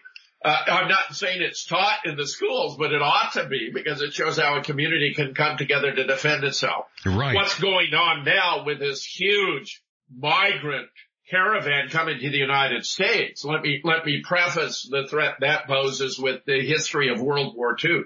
Emperor Hirohito, who would launch uh, the attack at Pearl Harbor against the United States, discussed with his military leaders uh, invading the United States and they advised against it because they told him there'd be a sniper behind every blade of grass. So he chose not to invade the United States. It was a wise thing. But what this reflects is the fact that we have a hundred million armed Americans is our greatest source of national defense. I mean, just think what would happen if you took that away and we had an ongoing invasion. This thing, this migrant thing, which appears to be a George Soros op, has parallels in Europe because George Soros, who represents a globalist approach where there are no borders and no nation states. It's all obliterated has been supporting the massive influx of migrants into Europe. Uh, this actually has deep roots in uh, uh, Talmud, Talmudic Judaism. It's known as the, the Kalergi plan, where which was to invade Europe with uh, really uh, hordes of Muslims in order to destroy Christianity. I mean, think of the genius of it. Jews using Muslims to destroy Christians. And it, it, it, it's been around for quite a while. Uh, the Kaleri, K-A-L-E-R, Kalergi plan. Uh, the future man will be a mongrel. As for pan-Europe, I wish to see a Eurasian Negroid mixture with great variation in personality types the Jews will take the leading position since Providence has given Europe a spiritually superior race of nobility called the Jews. Notice how much that reflects the Talmudic uh, uh, uh, Judaical strain that I condemn that combines this belief in Jewish superiority and the entitlement to use the other races as subservient to the Jews to serve them with, and it's typically combined with dubious historical claims to the lands of Palestine, uh, where in fact there are efforts to convince the American public that uh, actually the Palestinians are on lands that belong to the Israelis rather than Israelis being on lands that belong to the Palestinians. I mean, there's an absolutely fascinating lecture that anyone who has the opportunity should track down from 2016 at the National Press Club uh, where a fellow by the name of Grant F. Smith addressed Israel's influence, good or bad for America, and talked about the role of the propaganda within the United States of the uh, uh, Israeli lobby, which is so vastly powerful. A statement made by Bibi Netanyahu, and he's made quite a few. I know what America is. America is a thing you can move very easily, move it in the right direction. They won't get in our way. It was a statement he made in Hebrew in 2001 to West Bank settlers, uh, you know, who were worried that there might be U.S. opposition. Well, he understood how the Israeli lobby and the manipulation of the media can be so efficacious that in fact, uh, for example, uh, in, in 2015, actually, it turns out most, uh, most American Jews actually supported the 2050 Iran nuclear deal. Uh, uh, but many in America were ignorant and thought that the Iranians already possessed nuclear weapons, whereas the Iran deal was designed to uh, to prohibit or inhibit the development of nuclear weapons. Iran actually may have had to resort to contemplate the development of nuclear weapons up to 2003 because American authorities were telling the world that Saddam Hussein was developing nuclear weapons. He was obtaining yellow cake from Niger in Africa. Actually, Ambassador Joe Wilson was sent down to investigate these claims and came back to debunk them, which was not the outcome that Dick Cheney wanted. So he used Scooter Libby to out the wife of Joe Wilson, Valerie Plame, who was a CIA operative undercover who has had a vast network to inhibit the proliferation of nuclear weapons in the Middle East. Now, Jim, we, know, we, I'm sorry to cut you off there, but we definitely are coming to a close very soon here. And there was another issue that I want you to, definitely want you to weigh in on. But before I do, I'll let you finish with what you were going to say there. I'm sorry about that, Jim. Oh, no, that's okay. That's okay. That's okay. I just wanted to make this key point because this is another way in which Trump has gone astray. I mean, no I think he's doing a brilliant job of explaining the, the mockingbird media, the fake news, I think he's doing a brilliant job of that. He's shaken up the traditional party structure. He executed a hostile takeover of the Republican Party. I think the guy's a genius at public relations, but he's been conned about Iran because Iran actually, if they contemplated developing nuclear weapons, it was only for a brief interval. Uh, from around 2000 to 2003 when Saddam Hussein was being demonized and, and being described as developing nuclear weapons, which is why we had to invade Iraq. The Iranians had been engaged in an eight-year war with Iraq from 1980 to 1988, which cost about a million on both sides so that they may have contemplated the development of nuclear weapons, but they gave it up when Saddam was deposed in 2003. In fact, our own intel agencies, I'm talking about the big three, all 17 are never involved in these. Some of them are like the Coast Guard. They just have a very limited involvement in intelligence assessments, but the FBI, the CIA, the NSA are the big three all, all, concluded that Iran was not pursuing nuclear weapons in 2007. They reaffirmed that conclusion in 2011. Even the Mossad came aboard in 2012 and uh, with a declaration that Iran was not pursuing nuclear weapons three weeks before Bibi Netanyahu went to the United Nations and asserted precisely the opposite. It is a tragedy that Trump has withdrawn from the nuclear agreement uh, because he had no good reason for doing it he offered three uh, reasons. One was uh, that it would expire in 2025, but it could always be renegotiated. So that's not a good reason. He said that it didn't cover the military sites, but only the nuclear sites in Iran. But that's very appropriate. That's not a good reason either, because Iran's entitled to have its own military site. He also added that it didn't cover Iran's ballistic missile systems. But again, that's not a good reason because Iran, like every other country, is entitled to develop its own ballistic missile uh, defense system, its own national defense system. Uh, it, what what has happened there is that there's been a neocon capture of our foreign policy. Key players like Mike Pompeo as Secretary of State, John Bolton as National Security Advisor, Nikki Haley. These are all extreme hawks, pro-Israel. These are uh, you know, neoconservatives are described, they're really Israeli zealots. And they brought us to the point that we may have made war with Russia. I mean, a nuclear exchange inevitable. I want to recommend to your audience here, Michael, a, a recent article by Paul Craig Roberts entitled, Is America F- Finished? Because he explains how Trump came in with all these good intentions to get out of the Middle East to improve relations with Russia, but he's been so demonized by the Democrats the, the left that has gone completely lunatic. They are totally detached from reality. They won't accept that Hillary Clinton lost the campaign. This is the only time in American history the losing party did not accept the outcome of the election. They didn't even win the popular vote, although they profess, they claim they did, and therefore that the electoral college ought to be abolished, which would be a stupid thing to do for a whole host of reasons then all the other states would simply be neglected. All the campaign would be focused on the big states like California, Florida, New York, Texas. All the others would just be ignored.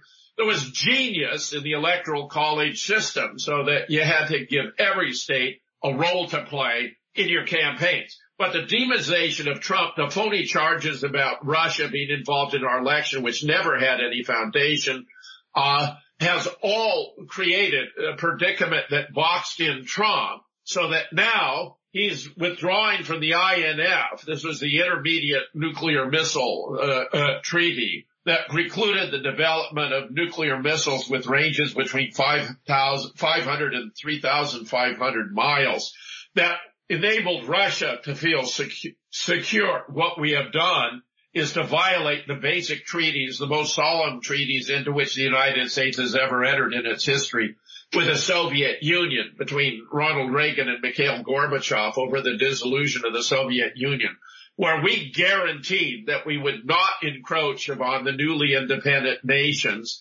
We would respect their political neutrality, not seek to turn them into NATO nations. Beginning with Bill Clinton, we've done just the opposite. We've encroached. We've put up a series of uh, what are supposed to be anti-ballistic missile systems on the border of Russia, ostensibly to confront a non-existent Iranian nu- uh, nuclear missile threat, but which uh, Putin, who's a very discerning guy. In fact, I believe he's the only true statesman astride, astride the world stage today. Recognize it can be effortlessly converted into first strike weapons against which the Russians have no defense. They appeal to the United Nations to uphold the INF treaty, not allow the U.S. to withdraw, but the United Nations wouldn't listen, which is tragic indeed because now Russia has openly declared it's preparing for war, which is inevitable. So that as Paul Craig Roberts, whom I regard as our nation's leading public intellectual, has laid it out in this extraordinarily important essay, uh, the Democrats, because they wouldn't accept the constitutional process and the fact that they lost, the fact that they demonized Russia and Trump in a way that made his original intentions with regard to foreign policy impossible to carry out, has now put us on a path toward uh, what appears to be uh, an inevitable nuclear Armageddon with Russia. The Russians don't want it, but they are prepared to fight it. Their weapons Right. are far more sophisticated Yes. and effective than ours, Michael. Indeed, So, Jim. yeah. And now I, I do have to ask you about another issue going on. And lately it's something I've been talking a lot about, and that is the war on men in America. It does seem like there is a war on masculinity here. And we see that with Brett Kavanaugh. That, that's a great example of Oh, yeah. what I'm talking about. And it, it brings all of these topics together. The far liberal left talking about something that never even happened. And that woman was definitely put up to it for political gain, as we all saw. Oh, yeah, Blasey Ford was an instrument of the left. Dianne Feinstein was deeply involved in this and a whole lot of other players on the Democratic left. It's very, very, well, distressing, disappointing. Those words are hopelessly inadequate. There were real issues that could have been raised about Brett Kavanaugh. He was a, a counselor to the president. Uh, during 9-11, he apparently had a role in relation to the Patriot Act. Uh, those are perfectly legitimate questions, though there was a very, he was in a very different position because he was at that time the client. He was employed by the president as the president's counselor, so he wasn't in the position to exercise independent thought. He uh, has been suspected of being knowing about the death of Vince Foster, which I guarantee it was a suicide. It even took place in the White House. He was rolled up in a carpet dumped out in a public park. The whole thing was completely fishy from beginning to end. Hillary appears to have had a role in all of that. Uh, uh, that would also have been fair game, but the Democrats chose to take the low road and instead to attempt to discredit him by uh, weaponizing the Me Too movement and the Bill Cosby case. So you had this absurd allegations by this woman that Dianne Feinstein had known about it for many months in advance, but only dropped after the preliminary hearings were concluded where it could have been investigated in private and confidence in a timely fashion.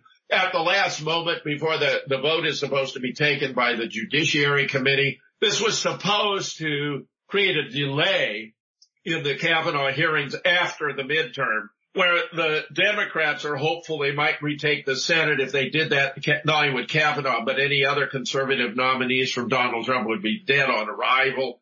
Uh, it's not happening. I can predict with great confidence the Republicans are going to pick up three to five seats in the Senate, in part because of the uh, despicable way in which the Democrats handled themselves. Blasey Ford couldn't remember when, where, how, why. So the people she identified could not support what she claimed. They, they, didn't know her, didn't know the, it, it hadn't happened. Uh, I mean, I have spent a huge amount on this, and in fact, I'm completing a book on Kavanaugh, Michael, as we speak. So, you know, this is all going to be laid out in spades. But look what they did. They they took this relatively modest. It would have been a misdemeanor at the time, where you got uh, what's supposed to be a young teenage boy, and the fact that he was 17 was crucial to this because Brett Kavanaugh had already been cleared by by six previous FBI investigations, but they all began when he was 18 years old. So they deliberately planned this out to be prior to any uh, previous FBI investigation. It would be like a young kid putting the make on a young girl when they were drinking and uh, you know in high school. This is the sort of thing that happens every day all over the United States. Well, this goes it's back- not turned into a federal offense. Yeah, this goes tried to back- make something out of it. Yeah, this goes back to what I'm saying about the war on men in America. Yeah. It- yeah. It seems Well, like it seems like today there's not even anyone fighting for the men out there, and it really does have me perturbed. I think about this this uh, war that's going on, and it's very blatant, and no one else has seen it.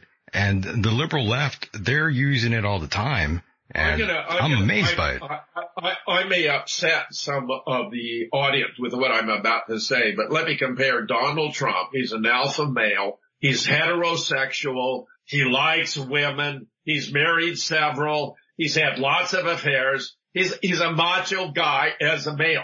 Barack Obama is a, a closet homosexual. He had a torrid affair with Rahm Emanuel in Chicago. He was well known in the bathhouses in Chicago. He married a man. Uh, uh, Michael Robinson, when he play, played football at Oregon State, when he transferred to Princeton, he adopted the persona of Michelle Robinson. Uh, but he's never had uh, uh, uh, the surgery so that he still has male, his male package, which is quite evident. There are times when they'd be coming off a plane and the wind would blow her dress up against her body and you could see her package. She was on the Ellen DeGeneres show. My goodness. It was obvious she had a package. Uh, uh, you know, Joan Rivers was asked, would we ever have a gay president? Said, well, you know, we already do with Obama. And of course, Michelle is a tranny. Everyone knows. There's been a huge amount of research. Michael, I wouldn't talk about this if I weren't 100% un- confident of whereof I speak. I have the evidence. No I doubt. know about it. By the way, Jim, the- I'm sorry to those children, by the Yes. way, are not their children. They were borrowed. They were were adopted from the physician of Michelle. They're Uh, Jim, their children. Jim, when you by the see way, a photograph right. of the children with their real parents, they look just like the Yes, parents. Jim, hold on one second. There is another call for you. Let, let's take that call. Caller, are you there still? Caller, are you alive? Well, they were yelling into the Oh, phone. yeah. Wait, uh, hello, hello. Okay, what the hell was that? Talk, talk, uh, English, speak English for me, please. Okay, it, it is me. My name is Jacob Sata. Amazing. Did you have a question? Yes, what is the end of the days, man? Oh, Jim, look at that. We have one of the globalists calling in right now. This is someone that's part of What? the liberal left. What, what, What is what, what was the what was the what was the question, Michael? I, I think this is a joke. I It think was this a joke. stunt caller, but what was the question? What was the question? Uh, they were wanting to know what end of days was, and I just Oh, thought, and, and, and well, end of days is, uh, you know, this is an evangelical belief about the end of the world coming, and, and some believe it's imminent. Uh, but it's been imminent on many past occasions, and of course never came to pass. So that's trading on an equivocation, you know. Uh, uh, this is an elementary fallacy I taught my students in my courses in critical thinking. One of the examples was correct. uh, the, the minister says that the end of the world is coming next week. And, and the member of the congregation says, but that's what you said last week. And he replies, yes, so we'll just wait and see if I'm right. You know, this is equivocating by moving the goalpost, changing the date of the end of days, but it's, it got to do with uh the idea of a, an Armageddon in which the world is destroyed and Jesus returns to establish peace on earth and justice distributes justice among all mankind. I, as a non-religious person, as an agnostic, of course, I don't happen to believe any any of these religious doctrines, but Yeah. they are interesting and widespread. It re- they, yeah, they they really are widespread, and it does make me interested in asking you about that sort of thing. I already know you're not a religious person, but Jim, were, were your parents re- religious at all, and they did they ever try to indoctrinate you in any of that? No, no, no. My, my, my natural parents divorced when I was very young and I went to live with my mother who married my stepfather. Uh, uh, we lived out in a remote area of Southern California called La Habra Heights, not far from Whittier, where Richard Nixon would be, uh, you know, become involved in, in politics. Yeah. They once took me to a Quaker service and asked me, you know, what I thought or that I thought was okay, but did I want to go back? No, not particularly. They never put any, uh, you know, pressure on me to become religious. After my mother died when I was 11, I went to live with my father and stepmother. And, and they thought that my brother and I would benefit from being involved in the social program of one of the churches in South Pasadena. There were two very active youth programs, one at the Congregational Church that was only a block and a half from our home. The other was across town at the Episcopal Church. They liked that arrangement better and I became, uh, you know, involved in the Episcopal Church. I, I was an acolyte. I was the president of the Young People's Fellowship. I gave a sermon on Youth Sunday. I was a delegate from the Episcopal Diocese of Los Angeles to the 14th uh, conference on Christian education held in Tokyo uh, the summer between my high school and freshman year in college. Uh, but it, it, it never took. I mean, you Understood. know, as a student of philosophy, you know, I mean, I gravitated to all the courses that had to do with concepts, theories, methodology, and would become, you know, an expert eventually in epistemology, methodology, and the philosophy of science and recognizing that uh, neither the existence nor the non-existence of God is capable of, of proof. Uh, that means I cannot, in good conscience, it, it, by embracing as I do an ethics of belief, according to which I'm not entitled to believe anything for which I lack sufficient evidence, I cannot embrace theism or atheism, and therefore I am an agnostic. But I respect the right of other people to hold these religious beliefs. I have done a lot of work on the nature of morality and established that morality does not require religion. Not at all. Which can, which can serve as a motive for being moral if you believe in an afterlife. But morality stands on its own. It really entails properly understood treating other people with respect and never treating anyone merely as a means, which is why some of the obviously immoral acts that we all recognize, murder, robbery, kidnapping, rape, are immoral. It's because it involved treating other persons merely as means. Uh, with his evolving caravan, by the way, approaching the United States, this is uh, exploitation of people by powerful uh, left-wing forces. George Soros is the most o- obvious, but I'm sure there are many other behind it. Yeah, there's plenty Where of other I, factions. I, I, I believe that if in fact the uh, the borders are going to be overrun, that we're going to have c- citizen soldiers who will rise to the occasion. We could not have defeated the British did we not have citizen soldiers who were able to take on the British. And I believe that there are militias in this country that are willing to stand up for the United States. The left wing has so lost its way, they don't understand the importance of guns for any of these reasons. They would leave the nation vulnerable to invasion. Well, this, this caravan has had the ironic consequence, Michael, of being a visual representation of why we need the wall. In other words, it's another demonstration of why Trump has been right. Immigration has been an issue that neither the Democrats nor the Republicans have wanted to come to grips with in a serious way. We've allowed all kinds of illegal immigration because it provides low cost labor to agribusiness. It's actually been promoted by the big agricultural concerns who want to have these low wage migrants come into the United States. They don't have to give them any benefits. They can pay them, you know, cheap wages, maximize their profits, all in an exploitative mode. The reason why the rise of u- labor unions has been so important is to treat working men and women with respect. If you don't have collective bargaining, uh, the companies can isolate individual workers and treat them with extreme disrespect. They can provide unsafe working conditions, inadequate wages, uh, uh, uh, work without pay. I mean, all kinds of exploitation can take place. Uh, and it's very important that we have proper relationships, Yes. more ethical relationships between employers and employees.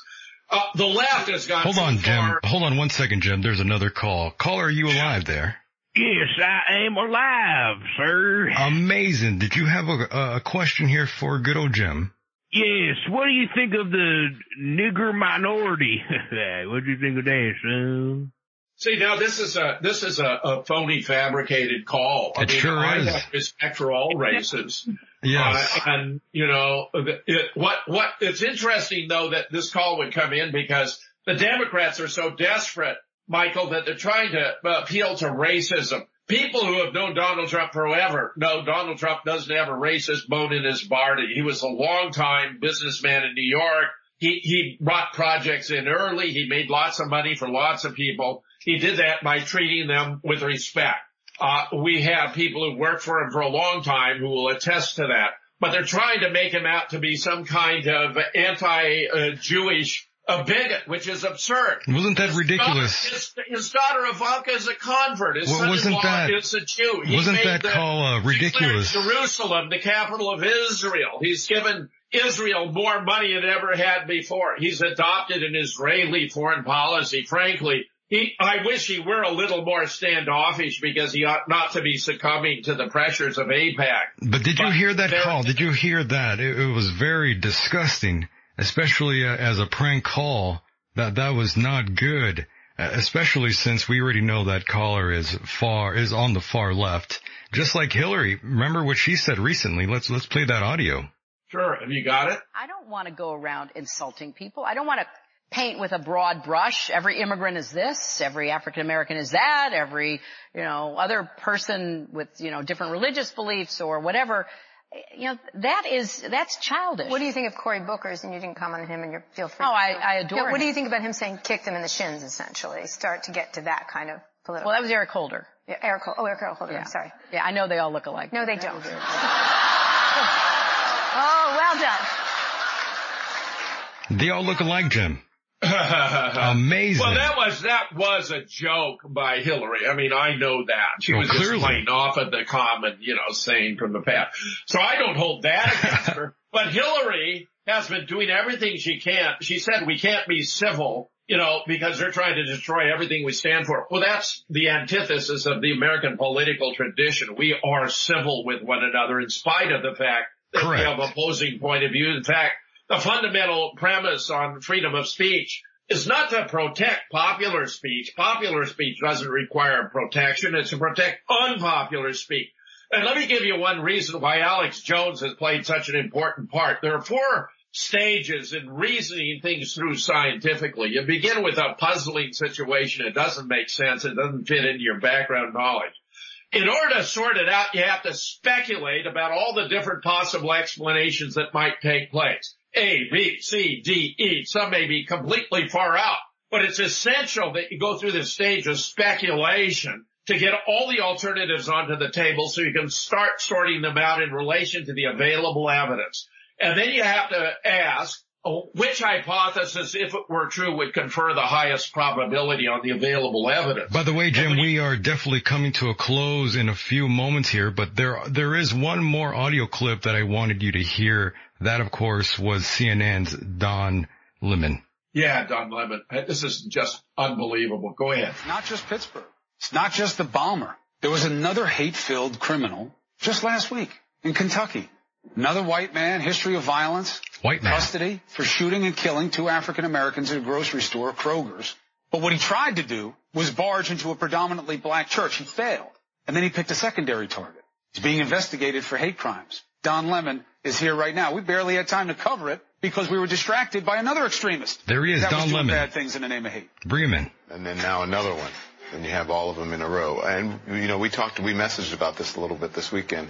I keep trying to point out to people not to demonize any one group or any one ethnicity, but we keep thinking that the biggest terror threat is something else. Some, some, some people who are marching, you know, towards the border like it's imminent. And when the last time they did this, a couple hundred people came and they, you know, most did get into the country. Most of them tired, you know, got tuckered out before they even made it to the border.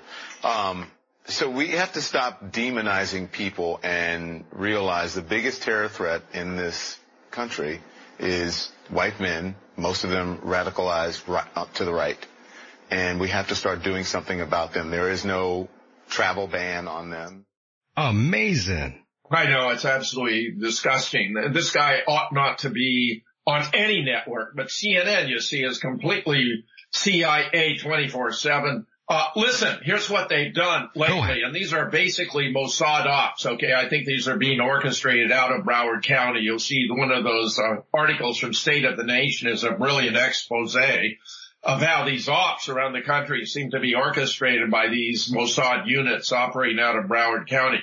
They had one in Kentucky that show you they're going after the blacks. They had this one in Pittsburgh to show you they're going after the Jews. They had one in Tallahassee to show you the going after women. Okay. There, it couldn't be more obvious that this is totally manufactured. None of this is real. It's all as phony as the plastic bombs that were being made, mailed out that were supposed to be uh, sent to the leading figures in the Democratic Party. And if you didn't get one of these phony bombs, you felt you'd been left out, neglected. You were envious of those who did. These are all orchestrated events that are supposed to add to criticism of Donald Trump. He's responsible for none of it. The fact is he's much too effective in, in breaking up the deep state, exposing the fake news media and, and the hypocrisy of these other entities. I never got to Hillary and Bill Clinton, but believe me, uh, their attitudes toward women are totally exploitative by both of them. There are absolutely horrific stories, including videos that have emerged about Hillary and Huma abusing young girls. I mean, they are so disgusting. I can't describe them on the air. It would make you want to puke. And Bill Clinton has been raping women his whole life when he was back in Arkansas. And the Democrats never gave a damn about it. They never cared because he was one of theirs. Oh, that's right, Mr. Cocaine Cowboy, Mena, Arkansas. Definitely something to look into with one Crooked Bill and Crooked Hillary. We won't even have to mention the Uranium One deal. But Jim, my goodness, it's been an honor and pleasure to have you back on the program once again. It was a very amazing conversation with you here. Well, Michael, it's always a pleasure. I, I, I just like being with you. I, there's some qualities in you that I find very sympathetic, intelligent, responsible. I like being on the air with you. So, Clockwise. you know, any, any, any time, Michael, I'll, I'll be here. I'll be glad to come back again. And I thank you for these opportunities. Yes, sir. And I feel the exact same way. It's always an honor and tremendous pleasure to have you on the program and talk to all the listeners out there. Everyone just loves you to death, Jim, especially my listeners. They're always emailing me, sending me private messages, asking me when the hell is Jim going to come back? It well, never fails. Michael, you know, you let me know next time. I'll look forward to it. No problem. Thank you so much, Jim, and have a good night. You too. Right, bye bye. And there he goes, ladies and gentlemen. I do want to thank all of you out there for listening to that conversation between me and Mr. Jim Fetzer. Of course, check out all his work, Moonrocks, moonrockbooks.com rather. And of course, I'm going to go on a little break right now. And when I return, Myke Hideous joins me here live Stay tuned. Don't go anywhere. That um that Michael Decon, he uh, he had the nerve to post. He had the nerve to uh, comment on some of my on some of my posts on my damage. Welcome back, ladies and gentlemen. Joining me live right now is Myke Hideous. What's going on, Mike? Hello, Michael. How are you? Can you hear me all right? Hearing you loud and clear. You were having some difficulty with your microphone. I'm glad we got that uh, worked out. Actually, it was your microphone that you had uh, sent me a while back. I might have done something wrong. I'm not sure, but you know what? I'm here now, so that's all that matters. Amazing. I'm so glad you could, yes, I'm so glad you could be here. It's been such a long time. Uh, it has. It really has. I, I can't even believe it. That's all right. I mean, you're a busy man and I'm happy for you. I'm glad you're doing so well with the program. Um, and you know, I, have I've been caught up. This has been probably one of the worst years in my life. Um, and I, it, it's, it's just been bad since from October 2017 until this year, uh, this month, I should say, just full of dread and problems and issues. And I'm not going to bore everybody, but I mean, it's just been a bad year. Uh, I'm so glad it's almost over. Yes, it really has been a bad year. And of course, Mike, tell the audience just a little bit about yourself. I didn't really get too much of a chance to do that since I was running out of time worrying no about problem. the first guest, but yeah, go ahead, Mike. Uh, basically, um, uh, my name is Myke Hideous, um, um, singer, uh, performer, songwriter. I've played with, uh, my band called the Empire Hideous. I've played with my other band, the, uh, Spy Society 99. Um, I've also, uh, I sang for the Misfits in 1998.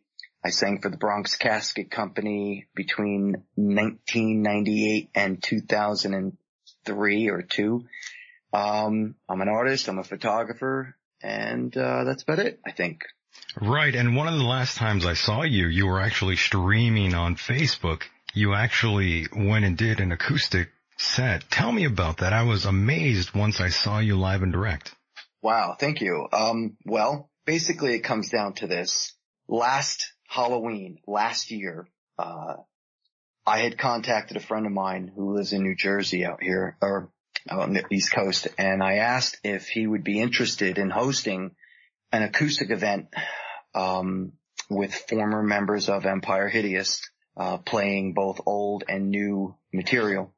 And he said yes, of course. Him and I have been friends for many years. And um, so basically, it was a party at his house, a Halloween party. Now, mind you, this was a year ago, Halloween.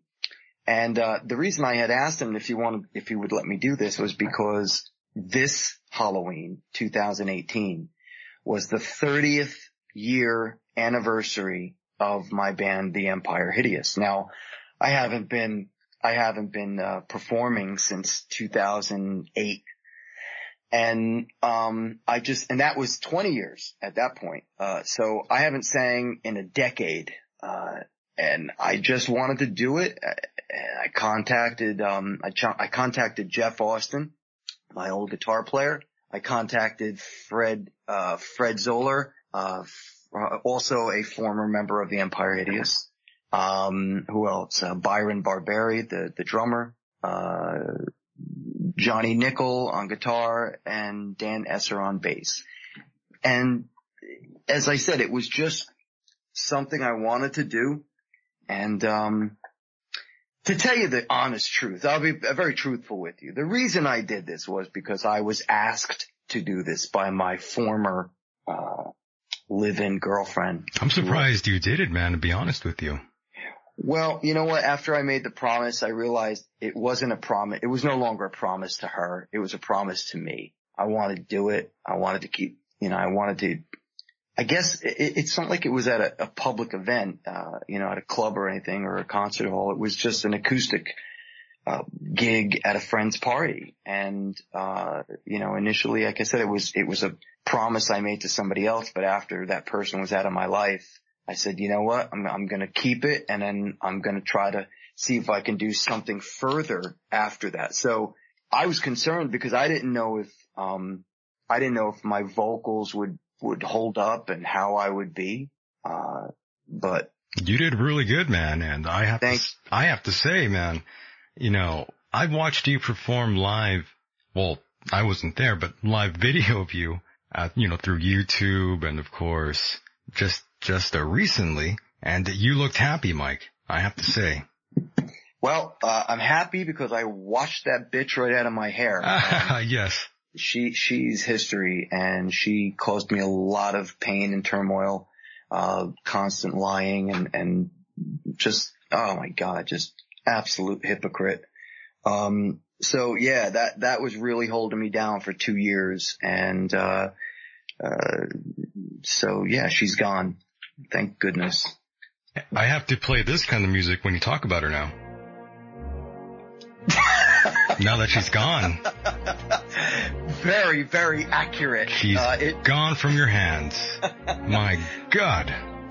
But isn't it better once? Wait, you should have something like The Exorcist music playing. That's what it was like living with her. Oh my God. Well, I'm glad you finally got her out of your hands, but definitely, I'm sure this was the music you heard when she was around. For two years in my head, yes, oh, every day. God. Yeah, that, that's terrible. yeah, yeah, it was. It was. Dude, I had to go to court and everything with that bitch. Holy shit, you had to go to court? Yeah, twice. Twice. Wow. That is amazing. For the record, uh, I also, I won too. Um, so I, I proved myself innocent in court the first time. And then the second time she bailed when she found out I had, um, a witness that was going to prove her wrong, wrong and embarrass her again in court. So, um, she, she canceled it. So out of default, I won. That twice. is a, that is amazing. I'm so glad you won. And, you know, this goes back to what I was talking about earlier with the first guest, but I, I think he already agreed with me and I, I think I, I think you will too the fact that there does seem to be a war on men in America, you Yeah. are almost a victim of that. Yeah, it's called, it's called feminism. That's what's, that's what this country's going through right now. It's this constant bashing down of males left and right. Don't get me wrong, Michael. What I'm going through right now is this constant slander by, by this person who, who continually says that I'm an abusive person. I'm not an abusive person. She's just out of her fucking mind. And I've never, I have never hit a woman in my life. Okay. I've never hit a woman. I have never consciously, consciously made a fist and punched a woman in the face. That, that's abuse. Okay. I've never done that. But living in, in, in a situation where a, a, a person tells you, I'm depressed. And then like I'm supposed to like, uh, well, you know, what do you want me to do? I don't know. If you don't know, then, then you're not doing the right thing. You're not doing a good enough job. Well, how does it, how does it fucking become my, my problem? You know, like how did, how did I become the, the reason you're depressed? You know what I'm saying? So this is the kind of shit I went through for two years and it was just constant insanity, constant. And then at the end it became a double-edged sword and she kept telling me she didn't want me to, you know what? I'm sorry. I don't want to go on and on. It's okay. I'm, I'm glad you're telling me this because it is true and it, it's good to get it out. I want you to get it out and I want I- other people to I would listen take to up The this. entire, I would take up the entire, uh, No, uh, that's length of your fine. show. no, that's fine, Mike. Th- this is a very serious issue, a very important one for young men especially. And, you know, they're thinking about perhaps getting married one day. Uh, Mm-hmm. this is a good warning to the younger men out there to let them know what exactly awaits them. Well, if I may say, in, in my personal opinion, and if there's any women that are li- listening out there right now, this is not, I, I don't want to be taken the No, Mike, don't don't worry. It's okay. This is the the re- this is the second half of the program where we let our our hair down per se. A lot of the little ladies out there will not like the facts being kicked around like this, but it is our part of our duty, Mike. It's our job to not censor ourselves, not to filter ourselves. We have to be men, and that's one of the things that is looked down upon in America today. You're not allowed to be a guy anymore. You Now- see it from the liberal left. It's Yeah, now- insane. Okay, let me ask you a question. If, if, if you have any female listeners out there, would you ask them to call in on this topic? They could definitely call in if women want to weigh in on this topic. I'll be more than happy to discuss this. That number is 760-332-8724. One more time, 760-332-8724. If I may, Michael, let me just state a topic here. And, and if anybody out there wants to call in about it, by all means, please, and tell me if you think I'm wrong. For two years, I lived in a situation where this person would tell me they were depressed constantly. And every time I tried to work it out and help, I, I didn't know what the problem was. I'm not a psychologist. I'm, I'm a performer. I'm a, I'm a singer. I'm an artist. I'm a, a writer. I'm a, a, a photographer. I mean, I, I don't have a PhD in psychology. So every week when I was told by, in fact, it was more than once a week. It, sometimes it was like every other day. Sometimes it was every day. I'd be here doing my thing. This is before she moved in. I'd be here doing my thing and all of a sudden I get a phone call, uh, and it's her. I'm depressed. And I would say, oh, okay, what do you want me to do? And then she would yell at me and say, well, if you don't know, uh, then you're not doing a good enough job as my boyfriend. Wow. Yeah. So Amazing. Right. So how, how is that, you know, how, like I said before, how does that become my fault? And then on top of that, she would say stuff like, I hate you. I hope you die. Oh my God. I hope you put a gun to your head and pull the trigger. You're the, you're the cause of all my problems. I hate you. You're a fucking faggot. Fuck you. You, I mean, just the most vile, hateful. I- Michael, I've been dating for a long time and never, ever, ever once in my life did I ever have a significant other who ever said the things that, that she said to me. Never. And yet she called me abusive. That, that girl came at me five separate times on five separate instances where she came at me and physically attacked me. That's incredible, but yeah, that's what happens. And I have to say, I'm pretty sure she probably lied about a few things that went down that night. Absolutely. She lied in court. I watched her in court lie on the witness stand. That's why after the first time when we were in court, that's when I got a witness. And I not only had one, I had two. The other one couldn't make it that day. but I had two witnesses that were going to show her what a lying hypocrite she was. And she, she just couldn't, she couldn't do it. She canceled the court date. So. I'm not surprised to hear that. So, all right. So not, not to get on your show and, and bitch about my personal life. Here's the deal. Feminism is really out of control. It's in league with liberalism and a couple other things that I don't want to get into right now, but ultimately, uh, it's, it's the deballing of men in this country. Yeah, and we see that sort of victim mentality as well. It's very prominent in today's culture and society. And also going back to what we're just talking about here with the women, I remember not so long ago some older man was calling me a misogynist and I could, I couldn't help but laugh because we all know that women are the biggest misogynists there are. You can never find two women who can get along and don't talk behind each other's backs. Oh my God, women hate women. They, they, I, I don't think I've ever, this girl I was with last time, she was ev, she was, dude, she would get mad at girls that I knew from high school that I dated when I was 18, 17 They all do. old. They all Yeah. do. Yeah. Um, and she would call them these vicious, vile names. And I'm like, what is your problem? You're supposed to get married to me. I've told you that I've, I'm, I'm committed to you and you're, you're, you're jealous about a girl that I dated in 1984? My goodness. Yeah, that sounds about right. That's, that's insanity. That's insanity. That is psychologically unsound. Anywho. It makes no sense, but that is true. I remember my aunt and uncle having some sort of discussion about that. And, you know, they went kind of, um, I wouldn't say they went crazy, but she got very angry with some girl that he used to see back when he was probably 12 or 13 years old and there was a photo from that. And she oh, was, that's ridiculous. she was saying, who's that? And she was actually very angry. I'm not even joking. This, this one, this one too, she wanted me to get what, rid of my, now mind you, I was married. I was married from 1990, I believe it was 92 to 95. Yeah. And she wanted, this girl I was with last time, she wanted me to get rid of, um, my wedding album. Like 26 years ago. She wanted, she wanted you to get rid of that. Yeah.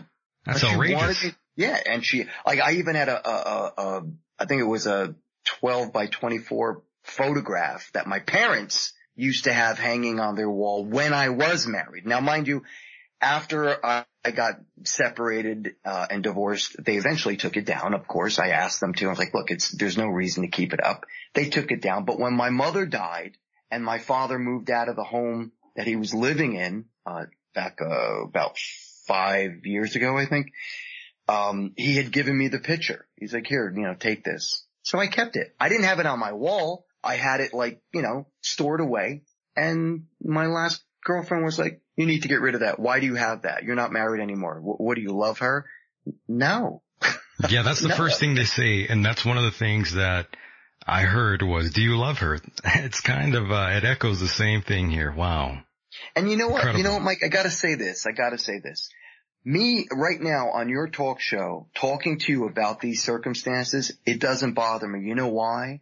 Because she went on Facebook and she posted the most private, personal circumstances and, and situations about my life when I had gone through, through my last bout with cancer.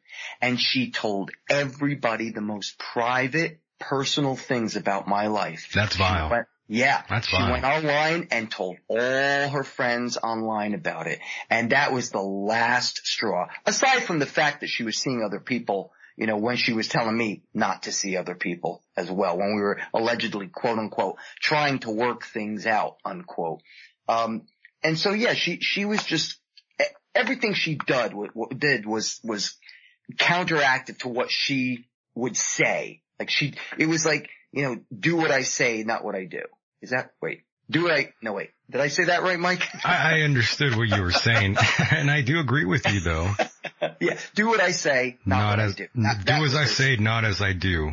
Exactly. For go. sure. I've heard that before and it's very true. And uh, yeah, again, going back to that, I know many married men out there and uh, they're in these relationships that they don't even want to be in and they're almost held captive in there. And I always want to just tell them, why don't you just break away from that? But however, it's not exactly that easy when Yeah. there's financial trouble going on and, and there's kids perhaps, you know, you know that Yeah, yeah, song and dance. Absolutely. And you know, a lot of times too, and, and you might be able to understand this if you've been with a woman long enough or a guy, it goes both ways.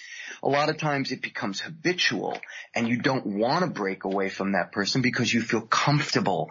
You, you're, you're addicted to that Yeah, you get locked, you get locked into a certain routine. Precisely, precisely. So it's not easy always to break away. But believe me, I didn't want to break away from this woman. I was madly in love with her. You were in love with her. I remember you telling me about her. and Absolutely. You seemed happy and I even told you that. And Yeah. you had that, that, I was going to say the F-bomb right there. I was going to say you had that fucking face of just, of, of happiness. And you had that same fucking face when know you were, when you were playing the live show on Facebook That's right. there. At least, at least that, that love of my life will never lie to me. Um, my music will never lie to me. Right. Nor, nor will my animals that I love. But this woman comes into my life and tells, oh, I feel like such a jerk. I'm talking about all this nonsense on your, on your show. Ah, she comes okay, into my life and makes all these promises. I'm going to be the best person you ever had in your life, the best girl in your life. And look, you know what? J- just to get away from her for a second, you know what it comes down to? And, and this is just my opinion. I, I firmly believe that it is these days, these, these days that we live in, this time that is giving the false impression to younger women that, um, it's not okay to flirt. It's not okay to look. It's not okay to, you know, walk up to somebody and say, Hey, can I buy you a drink? Or, you know, th- there are things that are, are considered to be uh, allegedly molestation or rape or, um, stepping over boundaries that I, I just find kind of silly. Because in this, in the, in the giant picture of things, if a man is attracted to a woman or vice versa, usually it starts out with the first look. And then you make the second look with, or the second step, which is introduction, talking to, and you know, sometimes let's face it, hormones get involved. The Right. guys get a little excited if they see a, a, a woman that's dressed Provocatively? Uh, exactly. I mean, if you don't want people to look at you, then don't wear low cut, you know, low cut shirts and don't wear high skirts and don't wear tight, tight jeans that are going to show off your ass and everything else. I mean, that's, there's a reason that people dress sexy right. to, to attract, To attract other. Exactly. And by the way, we, we are, Sex. Mike, I'm sorry to cut you off there, but we are joined by another soul who has been trying to call in here nonstop. Let's hear what he has to say now. Caller, what's up, man? Hello. Hello. What do, what do you think about the stuff going on in the world? Were, were you masturbating just now? What? Yeah, you, there was this, uh, this sound I've heard before because I, you know, I've done that sound before. So I'm very Oh. curious. Were you, were you masturbating, sir? Yes. Amazing. Well, that, that's okay. Yes. That's okay. A lot of people do that when they listen to the program. It, it happens. It's Mike's voice. How, how you doing, sir? Where are you from? I, I am from the England. England. The England. Oh, okay. And, and what's your name, sir? My name is John Roosevelt Th- This is the uh, third. John Roosevelt the third, Mike. Hello, John Yeah. Roosevelt the third. Incredible. Did you have a, a question or, or something you wanted to add to the conversation? We were talking about the war on men in America. Do you feel that way, caller? Yeah. Yeah, I think, yeah. The war on men, to be honest, I think you should kill all of the, uh, millennials. All the millennials, you want them dead. Yes, all the millennials should be dead. Exterminated. That, you know, that, that might happen. Some of the people out there do not like them very much. They might get gunned down, uh, sadly one day. Hopefully not. Yes, yes. You don't want to see that happen. Do you have Yes. a girlfriend? Yeah. Do you have a girlfriend caller? Uh, I did have a girlfriend, but, uh, she dumped me, and I beat her up. I was like, ah, ah! Did, did you And do, so that's, that's what did you like. do some karate on her? Yes, I did. Uh, I did the karate. Did you chop her in the throat? Uh, no. That's a pretty effective move. I use my I use my bare hands. Oh, okay. You're a man's man then. Right to the point. Yes, I am. I am a man's man. That's pretty alpha. Yes, but do not let the man's touch me, or they get the beat down. That's right. That's right, sir. That that is right. Amen. And uh, thank you, thank you. By the way, caller, how on earth did you discover the program? Were, were you looking for Mr. Jim Fetzer and found uh, this little show here? Oh, I was looking to buy Pizza Hut and I found this phone number. I was like, I'm gonna call it. Amazing. By the way, some someone in the chat room was comparing you to a Hulkamaniac. I'm a Hulkamaniac? Uh, Yeah. is Hulk a good guy? I think I think they're referring to you as a Hulk Hogan type uh, fan or personality type. Okay, well I think Hulk is a good guy. I'm gonna look up Hulk Hogan. You never heard of Hulk Hogan? I mean, I'm from England, so I, I don't know about Hulk Hogan. You didn't hear about his sex tape with Bubba the Love Sponge's uh, ex-wife there. Oh, well, I never heard of it. Oh, it says here that Hulk Hogan said the N-word one time. That's true, he did. Oh my. Okay, well, I don't know. Should I take that as an insult or a compliment? I think I'm going to take it as an insult. I think probably an insult, yeah. But he's been. Why? Are, are you an N-word? Are you an N-word, sir? Am I an N-word? Yes. Well, I mean, I don't really like the N-words, but, so no, I'm not an N-word. Understood. Yes. Understood. Yes, yes. Amazing. Caller, did you have anything else to add before we travel on here? Uh, yes. Go ahead, go ahead. What do you think of the Rush Limbaughs? The Rush Limbaughs? Yes, the Rush Limbaughs. Ah, yes, Rush. He, you know, he's a great guy.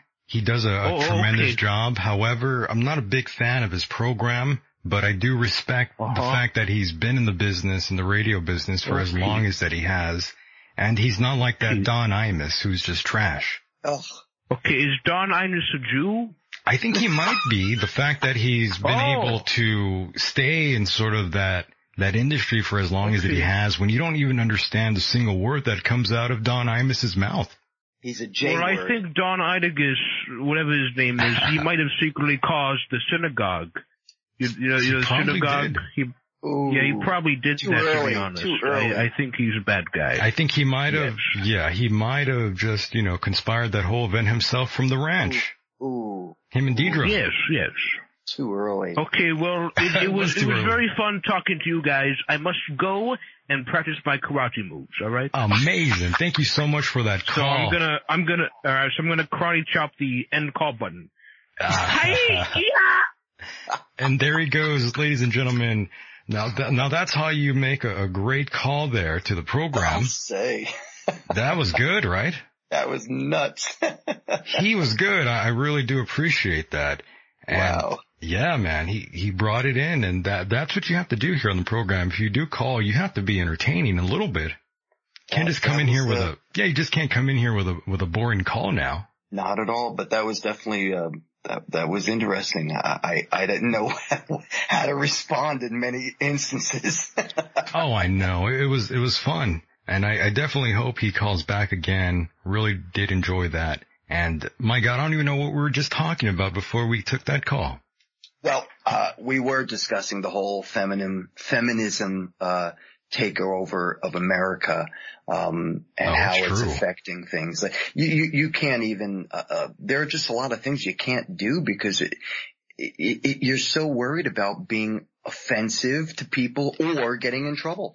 I mean, uh, if I may, f- for the last, let's see, since July, when I, I was dealing with the, you know, the, the probability of going to court and so on and so forth, I was more worried that I would be accused of something I did not do, which is why I had to find people that stood, stood at my side and were able to back me up and were witness, uh, to the, the lies that my former was making. Um, and she's still making these slanderous comments online about me and calling me abusive, but I'm not abusive. I'm not an abusive person. And so it, it was very difficult because I was worried that I was going to get you know, I, I could have been charged for something. You but- were almost me too, basically. I- yeah, but you know what? Th- what really brought me down to earth was that I knew there was no proof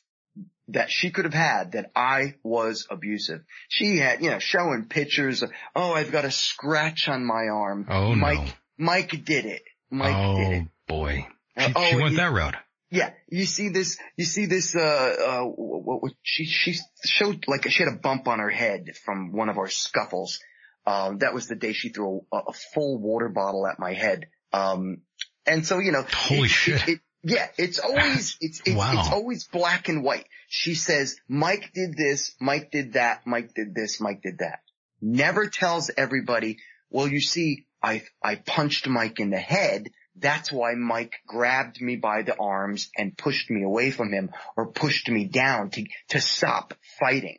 Um, I threw a water bottle at Mike's head and got him pissed off and that's why we had a scuffle. And that's how I got this bump on my head because I fell off my, on my fat ass and hit, and hit the wall. Mike, So- by the by the way, I must ask you really quickly: Was that water bottle frozen at all? No, it wasn't, but it was full and she, she went to whip it at my head and, and, and the, and the excuse after that was, I never hit you. Yeah, but you threw it at my fucking head. You know what I'm saying? You intended to throw it at me. Don't, don't sit there and tell me that you, you meant to throw it past me. Because if that's your, your, your, your, your plan, well, what the fuck are you throwing a water ball in the first place for? Yeah, that's very dangerous. And yeah, when it gets to that point where one party or the other really does try to impose some sort of physical harm, that's when you know the writing is on the wall and you got to get the hell out of Dodge. Exactly. You know, one of the, my worst nightmares, Mike, is say one day I'm asleep and I'm with, I'm with a, with a woman that, you know, I love and all that jazz. And I wake up with, with a pillow being wrapped around my face. Mm-hmm. You know, that's one of my deepest concerns. Yeah. You, you know, you know what my deep concern was for the longest time is worrying about A knife to the my- throat. No, even Okay. worse, having my nine millimeter in the drawer next to me Holy shit. And wondering whether or not it was going to disappear and end up in my mouth or at my head while I was sleeping. Oh my god. Yeah, that's another one of those concerns that you just never want to go there, especially if you have a significant other that you think would actually do that sort of thing to you. hmm Definitely want to get out of Dodge. Well, like I was saying before, when your significant other tells you, I fucking hate you and I hope you die, how can you not think of something like that? Oh yeah, that's a red flag, Mike. Yeah, yeah. So, oh, all right. So enough about me. You know, I'm sorry. I have, I have just bitched too much on your show already. Let's talk in gen- generic versions here. So women, women that have these issues that, that believe, um, a guy can't talk to them or can't look at them, that, that's a problem. That, and to me, that's a psychological problem. You know, where, where's the flirtation part of, uh, of, of courting, you know, the beginnings of meeting somebody and, and how you look at them. I'm not talking about rape or, you know, forcing yourself on somebody. No, that's wrong. We're, we're a civilized nation. We're not, we don't do stuff like, like that. But I think it's taken out of, um, context these days because I don't, I don't think the younger generation understands what the process is of courting and boy meets girl kind of thing. Uh, Oh, not at all. This is, this isn't that generation anymore, Mike. no, it's not. Nowadays you have women that have multiple emails, multiple social media accounts. They're talking to a bunch of guys and seeing a bunch of guys. And especially when I talk to some of the older generations and they talk about, you know, there, there's less and less marriage going on in America. No one's getting Mhm. married. That's what they're talking a lot about. And it's like, well, these older, the older generation doesn't realize that today's younger women are just completely different, What, no, without, without a doubt. different creature.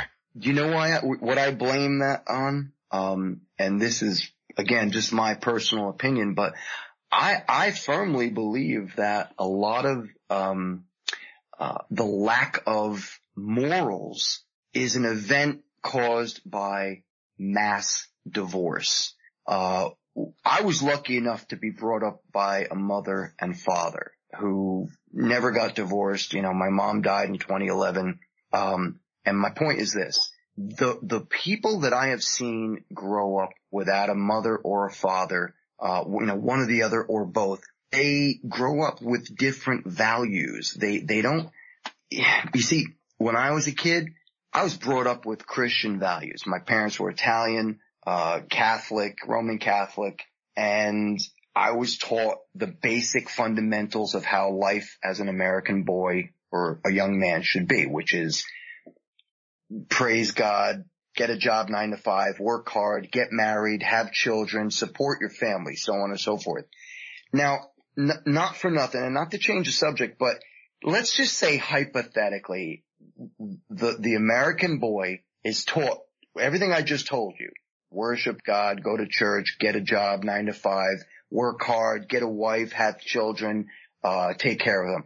Let's just say that that guy in that relationship is a closet homosexual. Okay.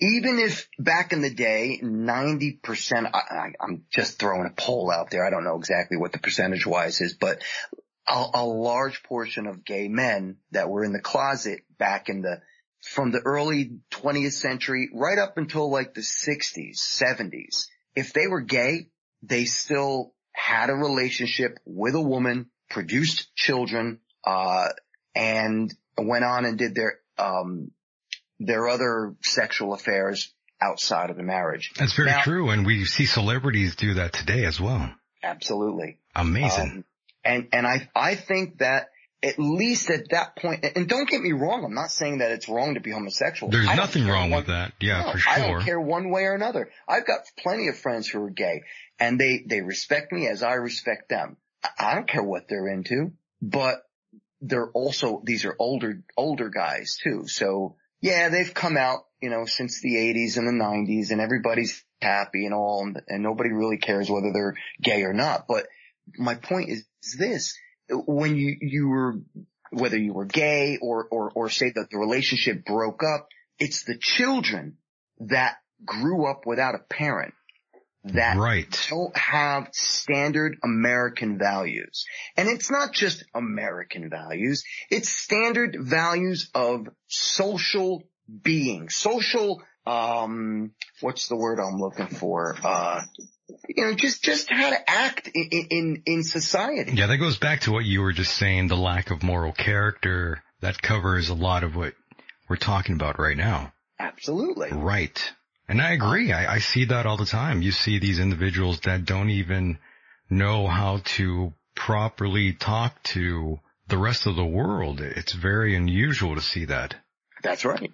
And, and, and the lack this of common sense. The lack of common sense is what it is too. That's right, Michael. That's right. And you know what? Here's another thing that I noticed. It might seem weird, but in the animal kingdom, for example, elephants, okay? When elephant herds are slaughtered, they're culled by, by scumbag poachers who, who, who, who cut the fucking tusks right out of these poor animals as they're still alive and their little babies watching as their entire families, mothers, fathers, aunts, uncles, sisters, cousins, brothers, all of the animal uh, of the elephant's family slaughtered in front of them and they leave the babies, okay? 80 out of, out of an entire elephant family, 80 of them are killed. The babies are left to grow up on their own. Okay. Now what happens as a result of all these, these, these relative elephants being slaughtered in front of these baby elephants? They grow up not knowing how to be social in the animal kingdom. As a result, they become wild. They become uh, aggressive. They fight rhinoceros and hippopotamus and other elephants because they are not taught the fundamentals of their species in the animal kingdom. Now, what's I my never point? knew that. Yeah. Oh, I saw this years ago. I saw this on, on a, on a nature program. And if you, if you look at, let's look at humanity. We are an animal species. If you take away our parents and you grow up on your own, what? Just because we're human, we're supposed to be better than everything else? No. We don't learn the fundamentals of our, of our, our, our uh, species and how to act in an, in an, a civilized world. let's face it, America, out of all the countries in the world, America is the most liberal, kind, most decent country in the world in history. All right. So we have these understandings on how to act in, in, in, in civilization.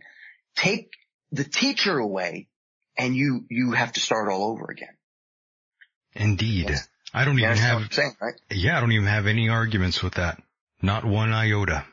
And it's not right. just elephants. It, it, and the reason I brought up the elephants is because they're, they're species that have a big brain. They're family oriented.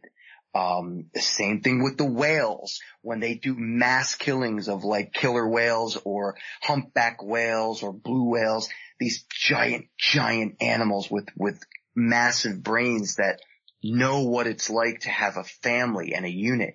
Take that away and, and slaughter them in front of a baby and the babies no longer know how to function. That's over. Right. So it's the same principle in humanity. At least that's how I see it. Well, it makes sure sense, other- yeah. I'm sure other people would agree with me.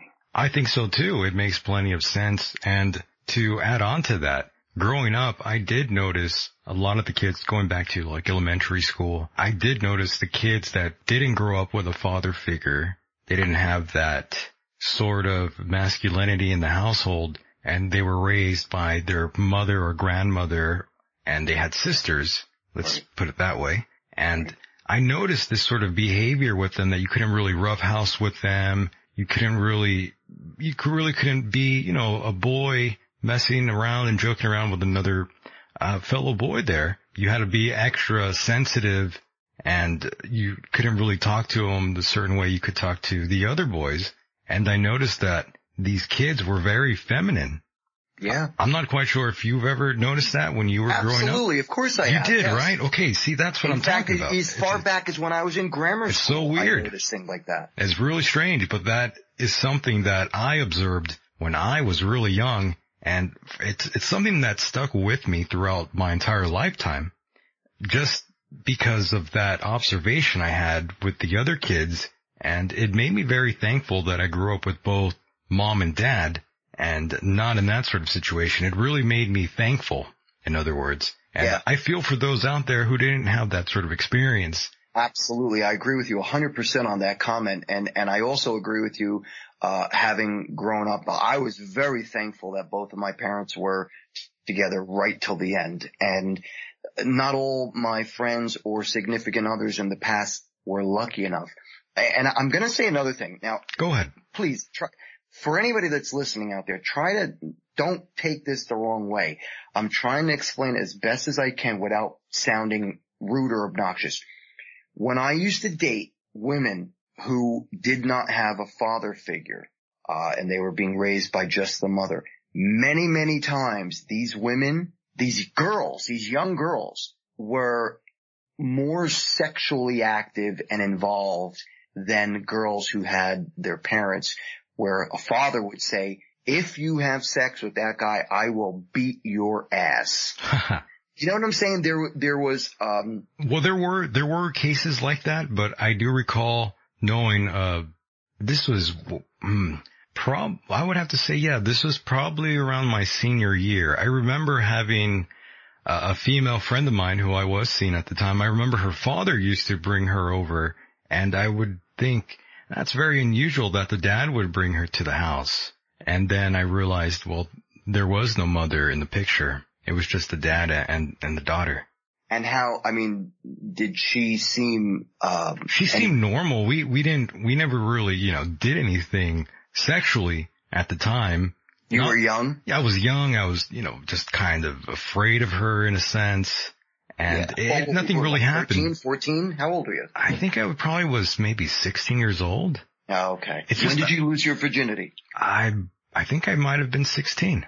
Yeah, so was I. Yeah, I might have been 16 years old. But this is a girl I didn't, I didn't sleep with or do anything, but her dad, I remember, did bring her to the house a couple times. And it always made me think, I wonder, wonder what the mom thinks about that. I honestly did. That was one of the first things I thought about. Well, again, if I may, what I noticed starting in high school, when I started to date girls, and I, I started dating girls at 13, Um, and I think by the time I was, uh, 14, you know, I was going on, if you will, dates. I see. Uh, and, you know, going to second, second, third base Right on. Yeah. And I didn't, I didn't lose my virginity until I was 16. And, uh, uh, oddly enough, the girl who I lost my virginity to, she, she was also, uh, came from a household with, uh, two parents and, uh, siblings. Uh, so my point is this. As I got older, once I became like 18, uh, even actually 17, um, one of the first girls that I allegedly, you know, fell in love with, if you will, Right. Yeah. um, even her, she, she was living in a household where her mother was divorced, but living with her, her boyfriend and the, the daughter who I was dating at the time at 17, 18, she was, um, you know, very promiscuous. You know, she was having a sexually active life. Now, I- you know, don't get me wrong. Sex can start at an, an early age. And as, as Liar, disadvantage- whore, liar, whore, you know it. 16 years old, you know, that was my, that was my start. But as I got into 17, 18 years old, the girls that I started to date, those who were, uh, living in a household that didn't have a father, their morals were a little bit more lax. Yeah. A little And- different. Yeah. yeah, they right. they tended to be a little bit more, oh, well, a lot more open, more sexually active, um, and I think it had to do with the fact that they didn't have a certain restriction from moral values, like Yeah. family values, like a father saying, you know, if I catch you in that room with that boy, I'm gonna break your ass and his. Yeah. You don't have that. Don't have that door closed now. Exactly. Ah, That, yes. that was that was me. That's how I grew up. My my mother and father. I couldn't bring a girl into the house until I was like 19 So years old. yeah. That's funny. Until you were married. you didn't bring no one about. home. Amazing. And very true. And another, another thing that I really don't like seeing other men do, other young men out there. I, I, it really does pain me when I see a man go and try to hook up with another woman who already has kids, a pre-established family. That guy gets mixed in there and then now he has to take care of some kids and it's all fine and dandy when they're young. But when they get older, they start to resent you and then you'll have the, the child say, well, you're not my father. I see it all the time. You know, I, I had a couple of instances myself back in my my younger days, uh, between the ages of like, oh, I don't know, like maybe 30 to about 40. And, you know, I had a couple girls that actually propositioned me to, to, to, to, to be their steady boyfriend and they had already had children from other guys. Uh oh. And I had always turned down those opportunities. Gotta be careful. Yeah, I, Gotta be you careful. know why I did? I turned it down because I knew that at the time I was at the height of my musical career. I knew that I was, there was no possible way I could have been a decent father. Oh, not at all. It, it would have You know- just trampled you. Yeah, I mean, that would have been the end of my music career. I would have been taking care of a child. You know, it's as simple as that. So I. I had, I, I had to turn away from, from women that wanted to get involved with me with children. Not that I didn't like them, but you know, I, I wasn't prepared to be a father, I, plain and simply. In many cases, most men aren't prepared to be a father. And in many cases, the woman they're involved with annoys them to high heaven and they don't want to be the father anymore. And that's where the deadbeat dad comes into play. But none of that really exists. That's a lie. That's conducted by the far left that they've been imposing that sort of thing on America for the longest time. And in most cases, you find out when you really break it down, the man really does want to be the father of the child. However, it's the woman who really annoys them and nags them, leaving them helpless to even want to even have that notion of wanting to be with that woman to take care of the child. And in many So- cases, that's just how it goes. So you think it's, um, so what you're saying is that you think it's part of the left's fault? Is that what you're saying, Mike? I truly do believe so. They're the ones who really try to push that agenda down, uh, through the media heavily. I suppose you got a point there. Um, I've always felt that, uh, like if you, if you look throughout time, uh, of America from, from the 1600s on, uh, there was always that standard. As I e, like like I said before, it was always church. You know, worship God, have a good job, procreate with a wife. Yeah. That's how it goes. Um, yeah, that was the standard of living. And as we got into the, the, the later part of the 20th century, probably into the 60s when, you know, liberalism and, and feminism was really coming about, um, and, and things were starting to change a lot. And, and you, you then had the value of, um, things changed because there was, people were, were not getting married as much. People were looking to take care of their career. Women were working. They wanted to have a career. Um, you know, before the sixties, it was you get married. That was the thing. You had to find a husband. You had to pop out some puppies and take care of the house.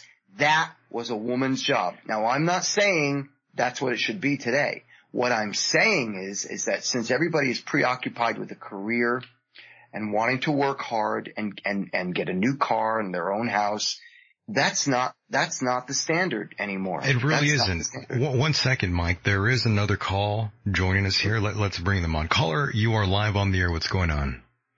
Oh, hi. Um, I guess uh, Dr. Fetzer is no longer with us on the program, is he? Oh, he's MIA now. Oh, okay. I do apologize. I'm sorry about that, sir. Oh no, no, that's that's no problem. I should have. Uh, it's okay. I was maybe listening to an earlier uh, broadcast of it.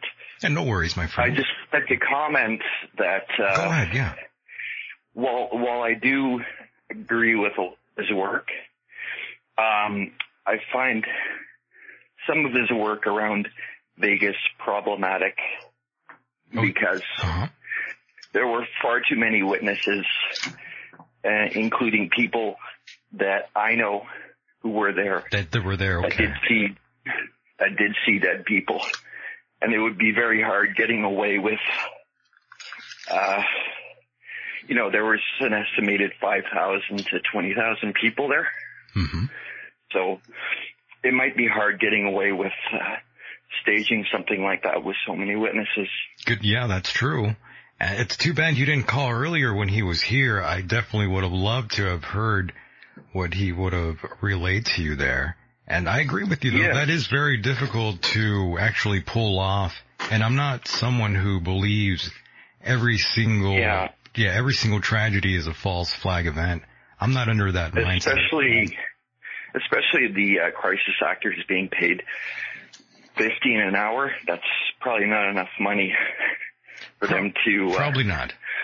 do a cover up. You know, I'm here. but I, hear mean. I, I agree with a lot of his other work. You know, but not with everything. I just uh, not with everything. I'm yeah. with you. Yeah, I'm with you on that one. And that's something I want to encourage everyone out there to do. Don't always blindly follow anyone. Definitely do your own homework and come to your own conclusions. Don't, er- don't always believe what you see on television or in the newspapers. Use, use what's between your ears there. That's right. Especially not what's on the mainstream television. You really can't trust the mainstream television, especially CNN, the children of the lie.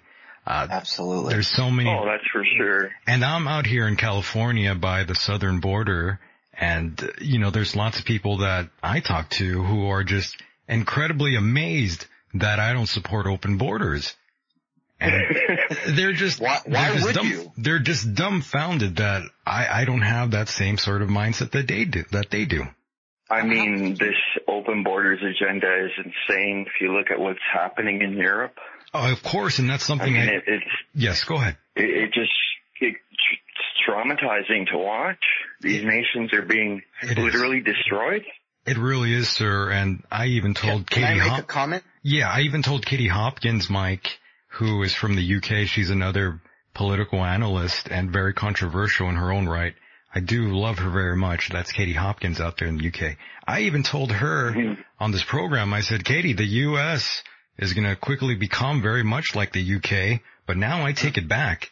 Uh, the US already has become the UK. Lots of people being gunned down, killed, uh, all sorts of nasty things happening to people, very much like it's happening out there in the UK. So the problem is already here in our own backyards today. If if I may just just add it to one, Go I ahead, just want to say one thing. Uh, you know how everybody's talking about these these these this invasion that's coming towards our border. They talk about how they just want you know they want a better life and how many of them are lawyers and doctors and teachers that just want really. So they want to come. They want to come to the. I'll tell you the pictures that I saw. They didn't look like lawyers, doctors, and teachers to me. Oh, Mike, let me just stop you there and say if they were doctors and lawyers or aspiring doctors or lawyers, CNN would have been interviewing these people. Yeah, and I really Right doubt they'd be walking 2,000 miles to get to our border. No, that's nonsense. And the other thing is to, this is the point I was trying to make.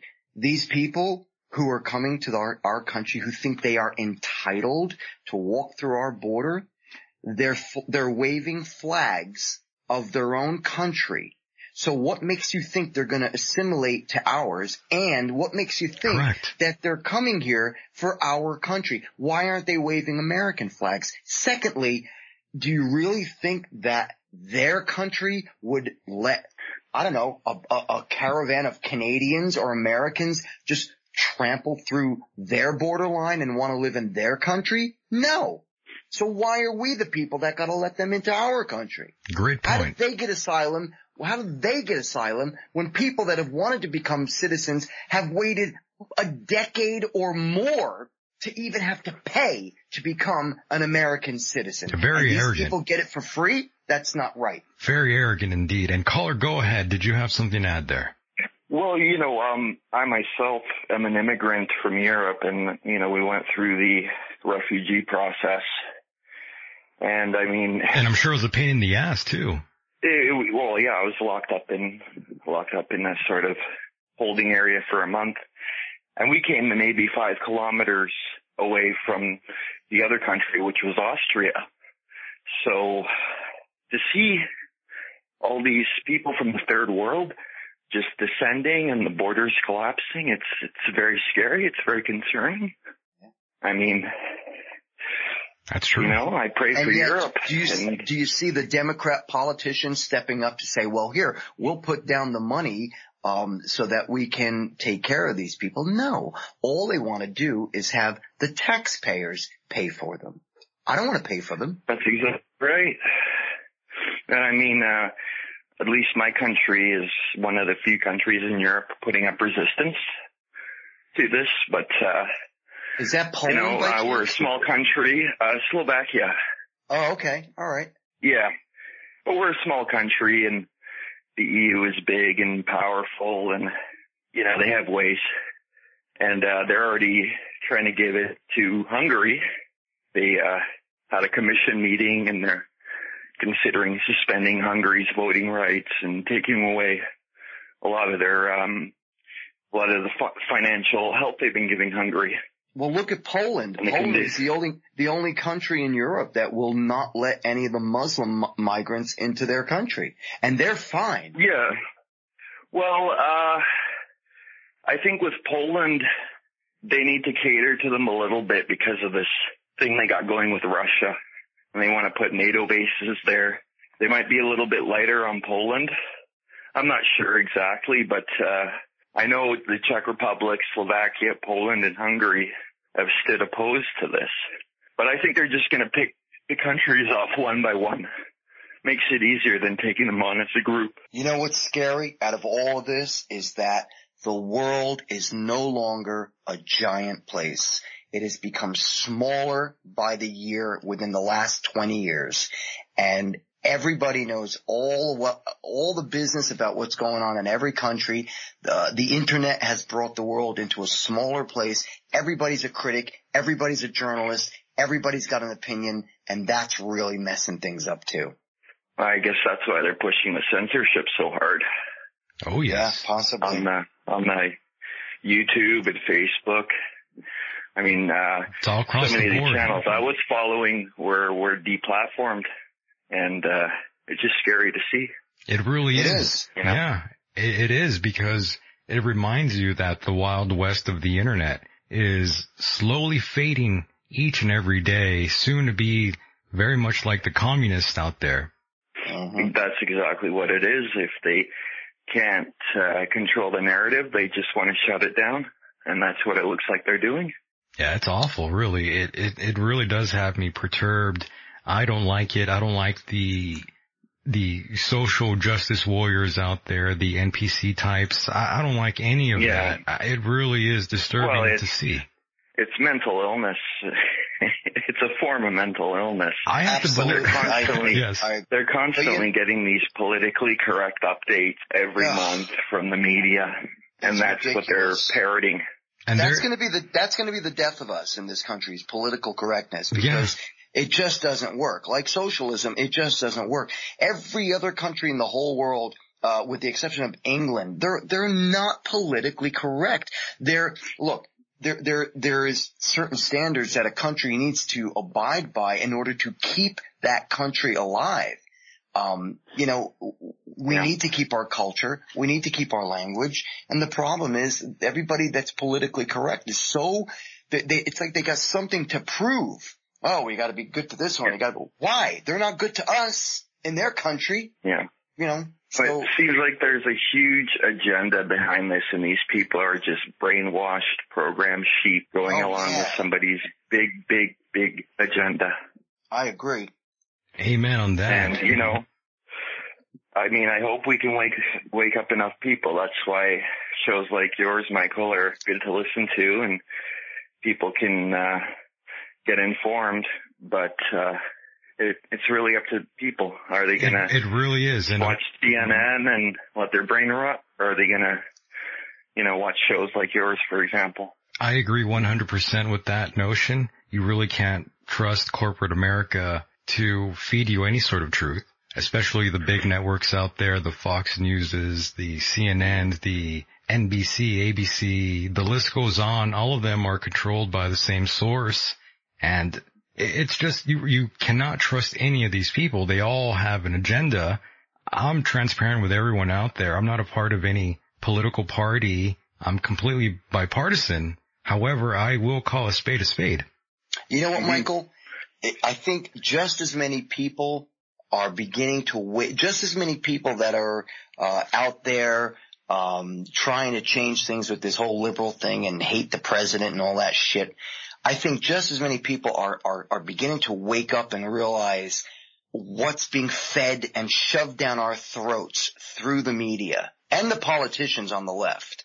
I believe that they're finally starting to see, you know what, these people are full of shit.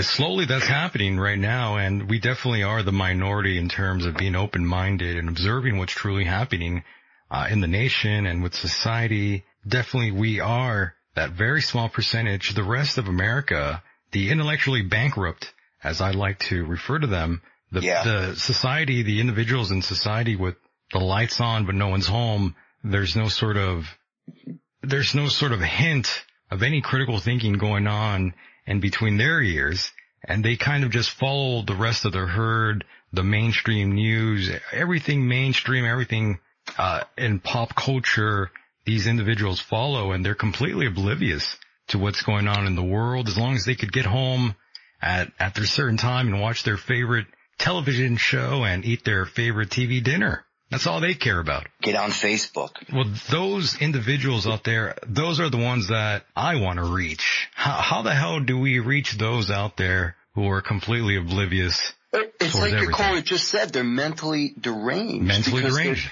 They, they believe this, this ideology that they have is the right way and they want to change the country on things that have been working perfect for God knows how many years, uh, 60, 70 years, 80 years.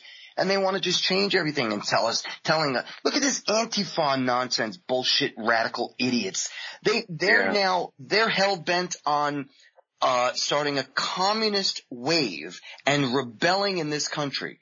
They're like, they're, they're, they're wearing masks, they're getting guns, and they think, they honestly think that their rebellion is going to overtake this country and we're going to become a communist country. I- I mean, how, how blind do you have to be to understand that that is not going to happen in this country? And you know what the scary thing is, is these people are being fed a diet of neo-Trotskyism. Yeah. Yeah, well That's a good call. yeah. Trotskyism. By the way, caller, I'm curious now, do you have anything else to add before we cut No, you no, loose here? I'll let you guys go. I'll let you guys go and, uh, you can get a Good new caller. you, man. Thank you for putting on a great show. Yeah, thank you so much for the call. That was uh, terrific there. Yes, Okay, thank you very much. Call back anytime you want, my friend. Bye bye. Have Thank a good you. night. Bye. And there he goes, a, a great gentleman and a great call. He's so right on a lot of things. And of course, Mike, we are winding down in time here. We are at the final stretch. And that reminds me, Mike, I wanted to ask you about one Alec Baldwin. Apparently he got into a fight recently. When, did he turn into some sort of tough guy? Oh, he's been a tough guy for, for years. He's always talking out of his ass about. But is he really, but is he really a tough guy? I don't know. I I don't, don't know I, you know what? I've seen him in movies. I liked his, his acting, but, uh, you know what? These are just actors. Yeah, what's he doing? like this Robert De Niro, um, Whoopi Goldberg. They're actors. They're just like these friggin' news, these news, me, uh, uh, these newscasters. They're, they're, all the newscasters are out for like Academy Awards or whatever the hell you call them. And the actors think that they've got rights to political comments. They're actors, nothing more. And so many people tend to listen to them like they know what the hell they're talking about. No, leave the politics out of acting. Leave it out of Hollywood. But, oh man, it, this, this country is just so screwed up right now. And it, it, like you said earlier, you said it all comes down to common sense or something to that effect. And, and, and Yeah. these people don't have common, common The lack sense of common sense is very real in America. the, the hating on, on our president, look, he's our president. He won fair and square and they can't get over that. That's the And all the- reality. That's the reality. Right. And all the dummies that said, oh, if Trump becomes president, I'm moving out of the country. Well, you're still here. Get the hell out. All kinds of different celebrities would echo the same thing, yet they're still in America. Yeah. That's amazing. Yeah, it's really silly. And one thing I've always said, Mike, and I've been completely transparent with this, some of the things that I don't like about Trump is the simple fact that I blame him for the whole reality, the TV, the reality TV stuff. The whole reality TV uh, type of programming that we have today, way back from 2006 is when it really was full bore. And I, I hold Donald Trump personally responsible for all that nonsense. Okay. That being said, and you know what? I, I'll give you that. But don't you agree? He kind of, To, to an an extent, he do, sort of, extent. he sort, he is sort of that guy that really kicked off that sort of generation. I, well, I, I can't say for sure, but I'll, I'll give you that point. If, if that's what you feel strongly about, fine. But let me, let me ask But it's not a hate. It's not a hate. I oh, don't have any hate in my heart. That's Just a fine. That's fine. It's your opinion. Right. But what I'm, what I'm getting at is this. Since he's been president, tell me you have not read or heard about all the things he has done, which he's done more for this country in two years than any of the presidents up, up until before, uh, I believe it was Clinton. All of them, nothing compared to what he's done in 10, in two years. And, and just so you know, for the record, I don't agree with everything he says. I've got my issues on a couple of things, but I will say this. He's done more than the last four or five presidents together. He has done what he said and he keeps his word. So what's the problem? The, the, the, the comments about Hitler, Nazi, racism, white supremacist, homophobic, uh, Muslim phobic. I, I, I don't see it. I've never seen it. Yeah, those are issues that don't really pertain to me in, in my personal perspective on the, the, the wider spectrum of the universe. Those sort of things I, I don't really care about, but he really has done a lot for the country. That is something I can say and can't exactly deny. The fact that he is the fact that he is sort of, from my perspective, very serious about cutting down the pedophiles out there. Sure. I, I really do appreciate that sort of thing. And he's someone who, if I remember correctly, back in 2012, he sort of tweeted out about uh, the death penalty for pedophiles out there, those perverts out there. And I agree. I'm actually someone who would definitely be for that sort of thing. If you go and abduct a child and you rape them, I definitely think you should get the death penalty for that. So you're a person who sees what we used to see in this country as law and order. I mean, Correct. there was a time I do see when, that, yeah. yeah, there was a time when everybody didn't give a hard time to the police. Like, if you have a problem, who do you call? You call the police. Ghostbusters. I mean the police. Ghostbusters. Yes. So if something goes wrong for these people like Antifa, let's say, I don't know, somebody breaks into their car, somebody mugs them, who are they gonna call? Cause they don't like the police. They're, apparently to them, all police are pigs That's and true. they need to fry in a bacon, uh, fry like bacon. So if something goes down, who are they gonna call? Who Oh, are they gonna deal with? Well, Mike, those people that complain the most, they always are the first to call the police. right? Thank you. I'm Thank serious. It happens all the time. Even rappers do that. Yeah. I'm, I, it's, it's, they're so full of shit and they're such hypocrites. By the way, Mike, I'm sorry to put you on hold there, but there is another soul calling in. A caller, you are live and direct with myself and Mr. Myke Hideous. How can we help you? Yeah, thanks so much. Thank you for taking the call. I just want to say you're just a horrible host. Thank you. Uh, I've been listening to you. Yeah, you're welcome. I've been listening to I'm you not for very like the good. past. No, you- you're you're not. I'm awful. I'll tell you why. Go ahead. Yeah, you're awful. I suck. I know. Are you gonna let me talk, Well, go ahead. It's your show. asshole? Thank you. Um, you're welcome. Um, I've been listening to you for about four shows now because I wanted to give you a fair shake. But why didn't you stop And, uh, listening the first first all, time, you fucking retard? Why didn't you just stop listening the first time that you didn't like the show, you fucking idiot? I mean, what kind of person are you that listens to someone they don't like for four times in a row thinking, well, it's gonna get better tomorrow. Well, if I suck then, what makes you think I'm not gonna suck later on? You know, I was hoping you would actually im- improve yourself a little bit. Well, maybe I can't. Maybe this is the best I could do. Have you ever thought about that? You don't even get con- control of your host. You don't even con- confront your guests. How can I confront them? They go on and on and maybe they agree with a lot of the things I say and maybe I agree with a lot of things they say. Agreeing, agreeing, agreeing. I'll tell you what, if Heather Wade was up here, she would actually show you what a great fucking host is. You I agree. Maybe she should be here and host this program. I would love if she I'm did that. swearing, I'll swear too. Well, you could go ahead and swear. It's fine. Probably touch kids too, huh? You touch kids? Wait, what? I said, Yeah, I don't understand this caller. He just went crazy there. Is he still on? No, he left already. Oh, okay. Yeah, he, he calls in, he calls in every now and then. Oh, so you know this guy? I don't exactly know him, but he, Not personally, but not personally. You've heard him before. yeah, he calls in and I'm not exactly sure why. Well, that makes no sense. I, I think what he was about to say was he had listened to you like four times and he was trying to give you the benefit of the doubt per se, lack of a better term. Mm-hmm. And, but I mean, I kind of, I have to kind of agree with you in the sense that if you don't like the host, why would you listen? Why listen? You know, like I've, I've listened to shows and if I don't like them, I turn it off. I turn the shit off if I don't like it. Yeah, I, I'll turn it off and move on. I don't necessarily feel the need that I have to contact that host and tell them that I don't like them. I, you know, whatever. I mean, if that's his gig, you know, then that's his gig. I- Yeah, he calls in every other show trying to get in here for some reason. what was his name? I don't know his name personally, but I do have his number. Wow. Yeah, I'm not really into doxing people or Yeah, anything no, of that nature, but yeah, it's okay though. Some people want to do that and the thing is that guy is actually a troll.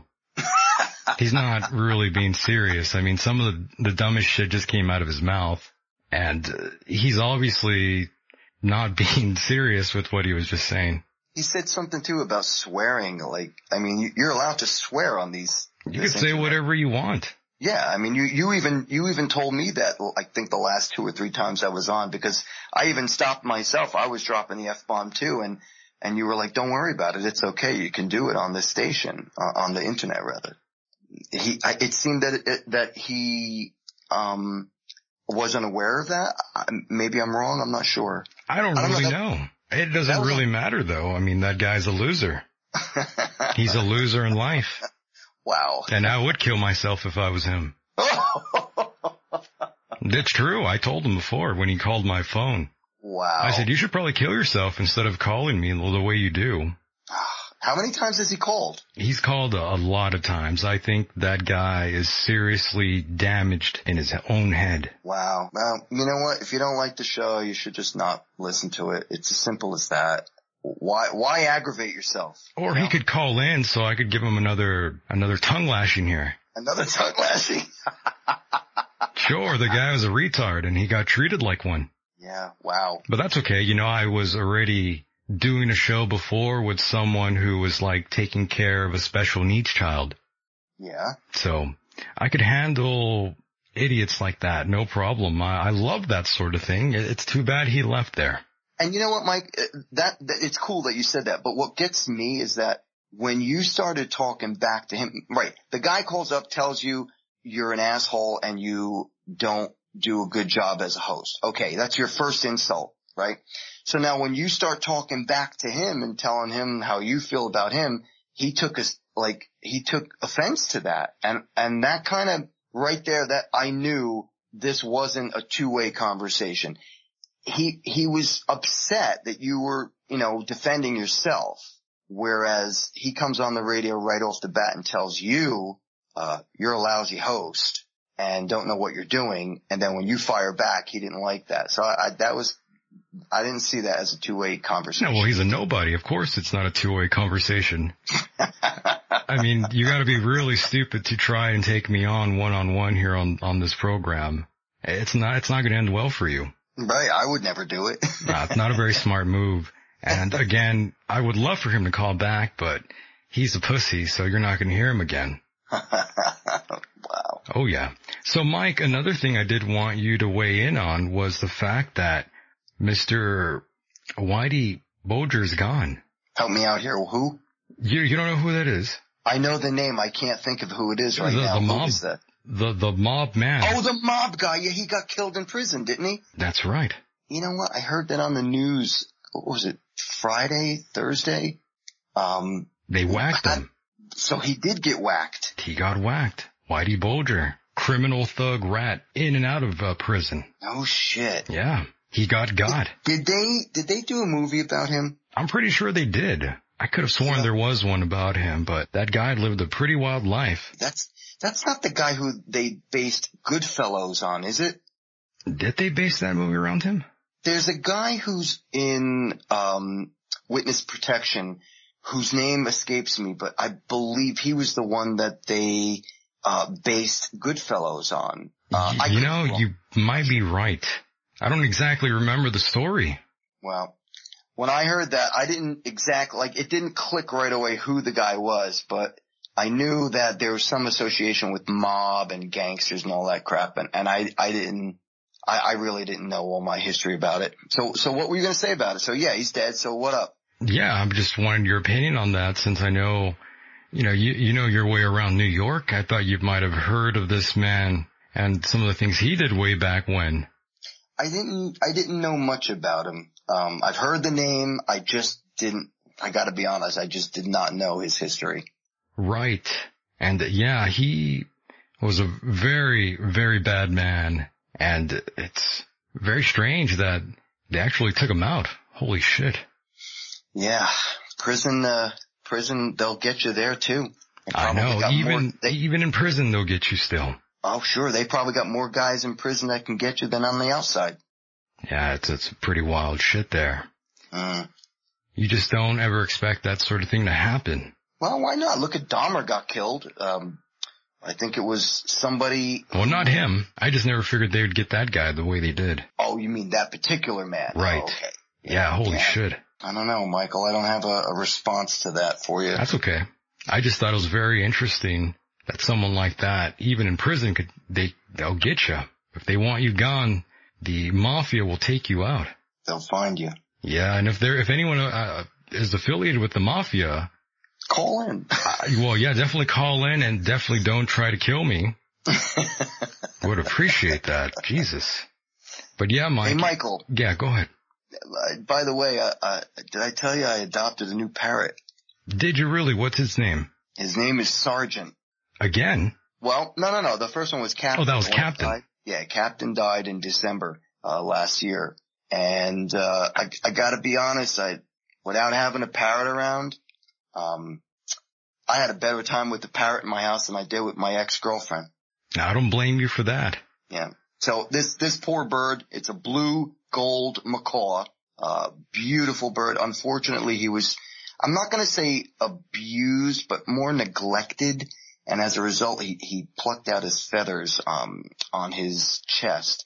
So now my goal right now is to rehabilitate this bird and to uh, get him to grow his feathers back again. And he's doing really great. I just thought I'd throw that in there um, because Captain had died. It's going to be a year on December 7th. And uh, I just got this bird about three weeks ago Thursday, and I'm very excited about it. Very nice. That's I all. know. Yeah, I know you love that bird very much. Uh, I miss him so much, man. Captain was the best bird I ever had. I remember hearing him on the program a couple of times too. Yep, yep. I lost three of my favorite birds in seven months. I lost, I lost Captain first in December. In January, I lost my very first parakeet and one of my favorite birds, Blue Boy. And then in June, I lost my cockatiel, Dorian.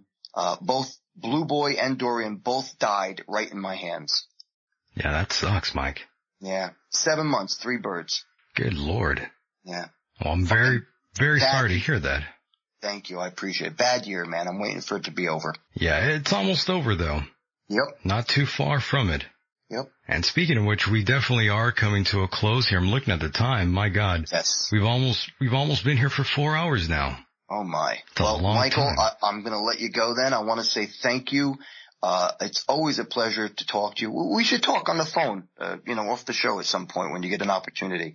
Um, Yeah, no like doubt. to catch up with you more. Yeah, there's a lot to talk about. A lot of things we didn't really get to catch up on here, but I'm sure we could talk about it, uh, off air, no doubt.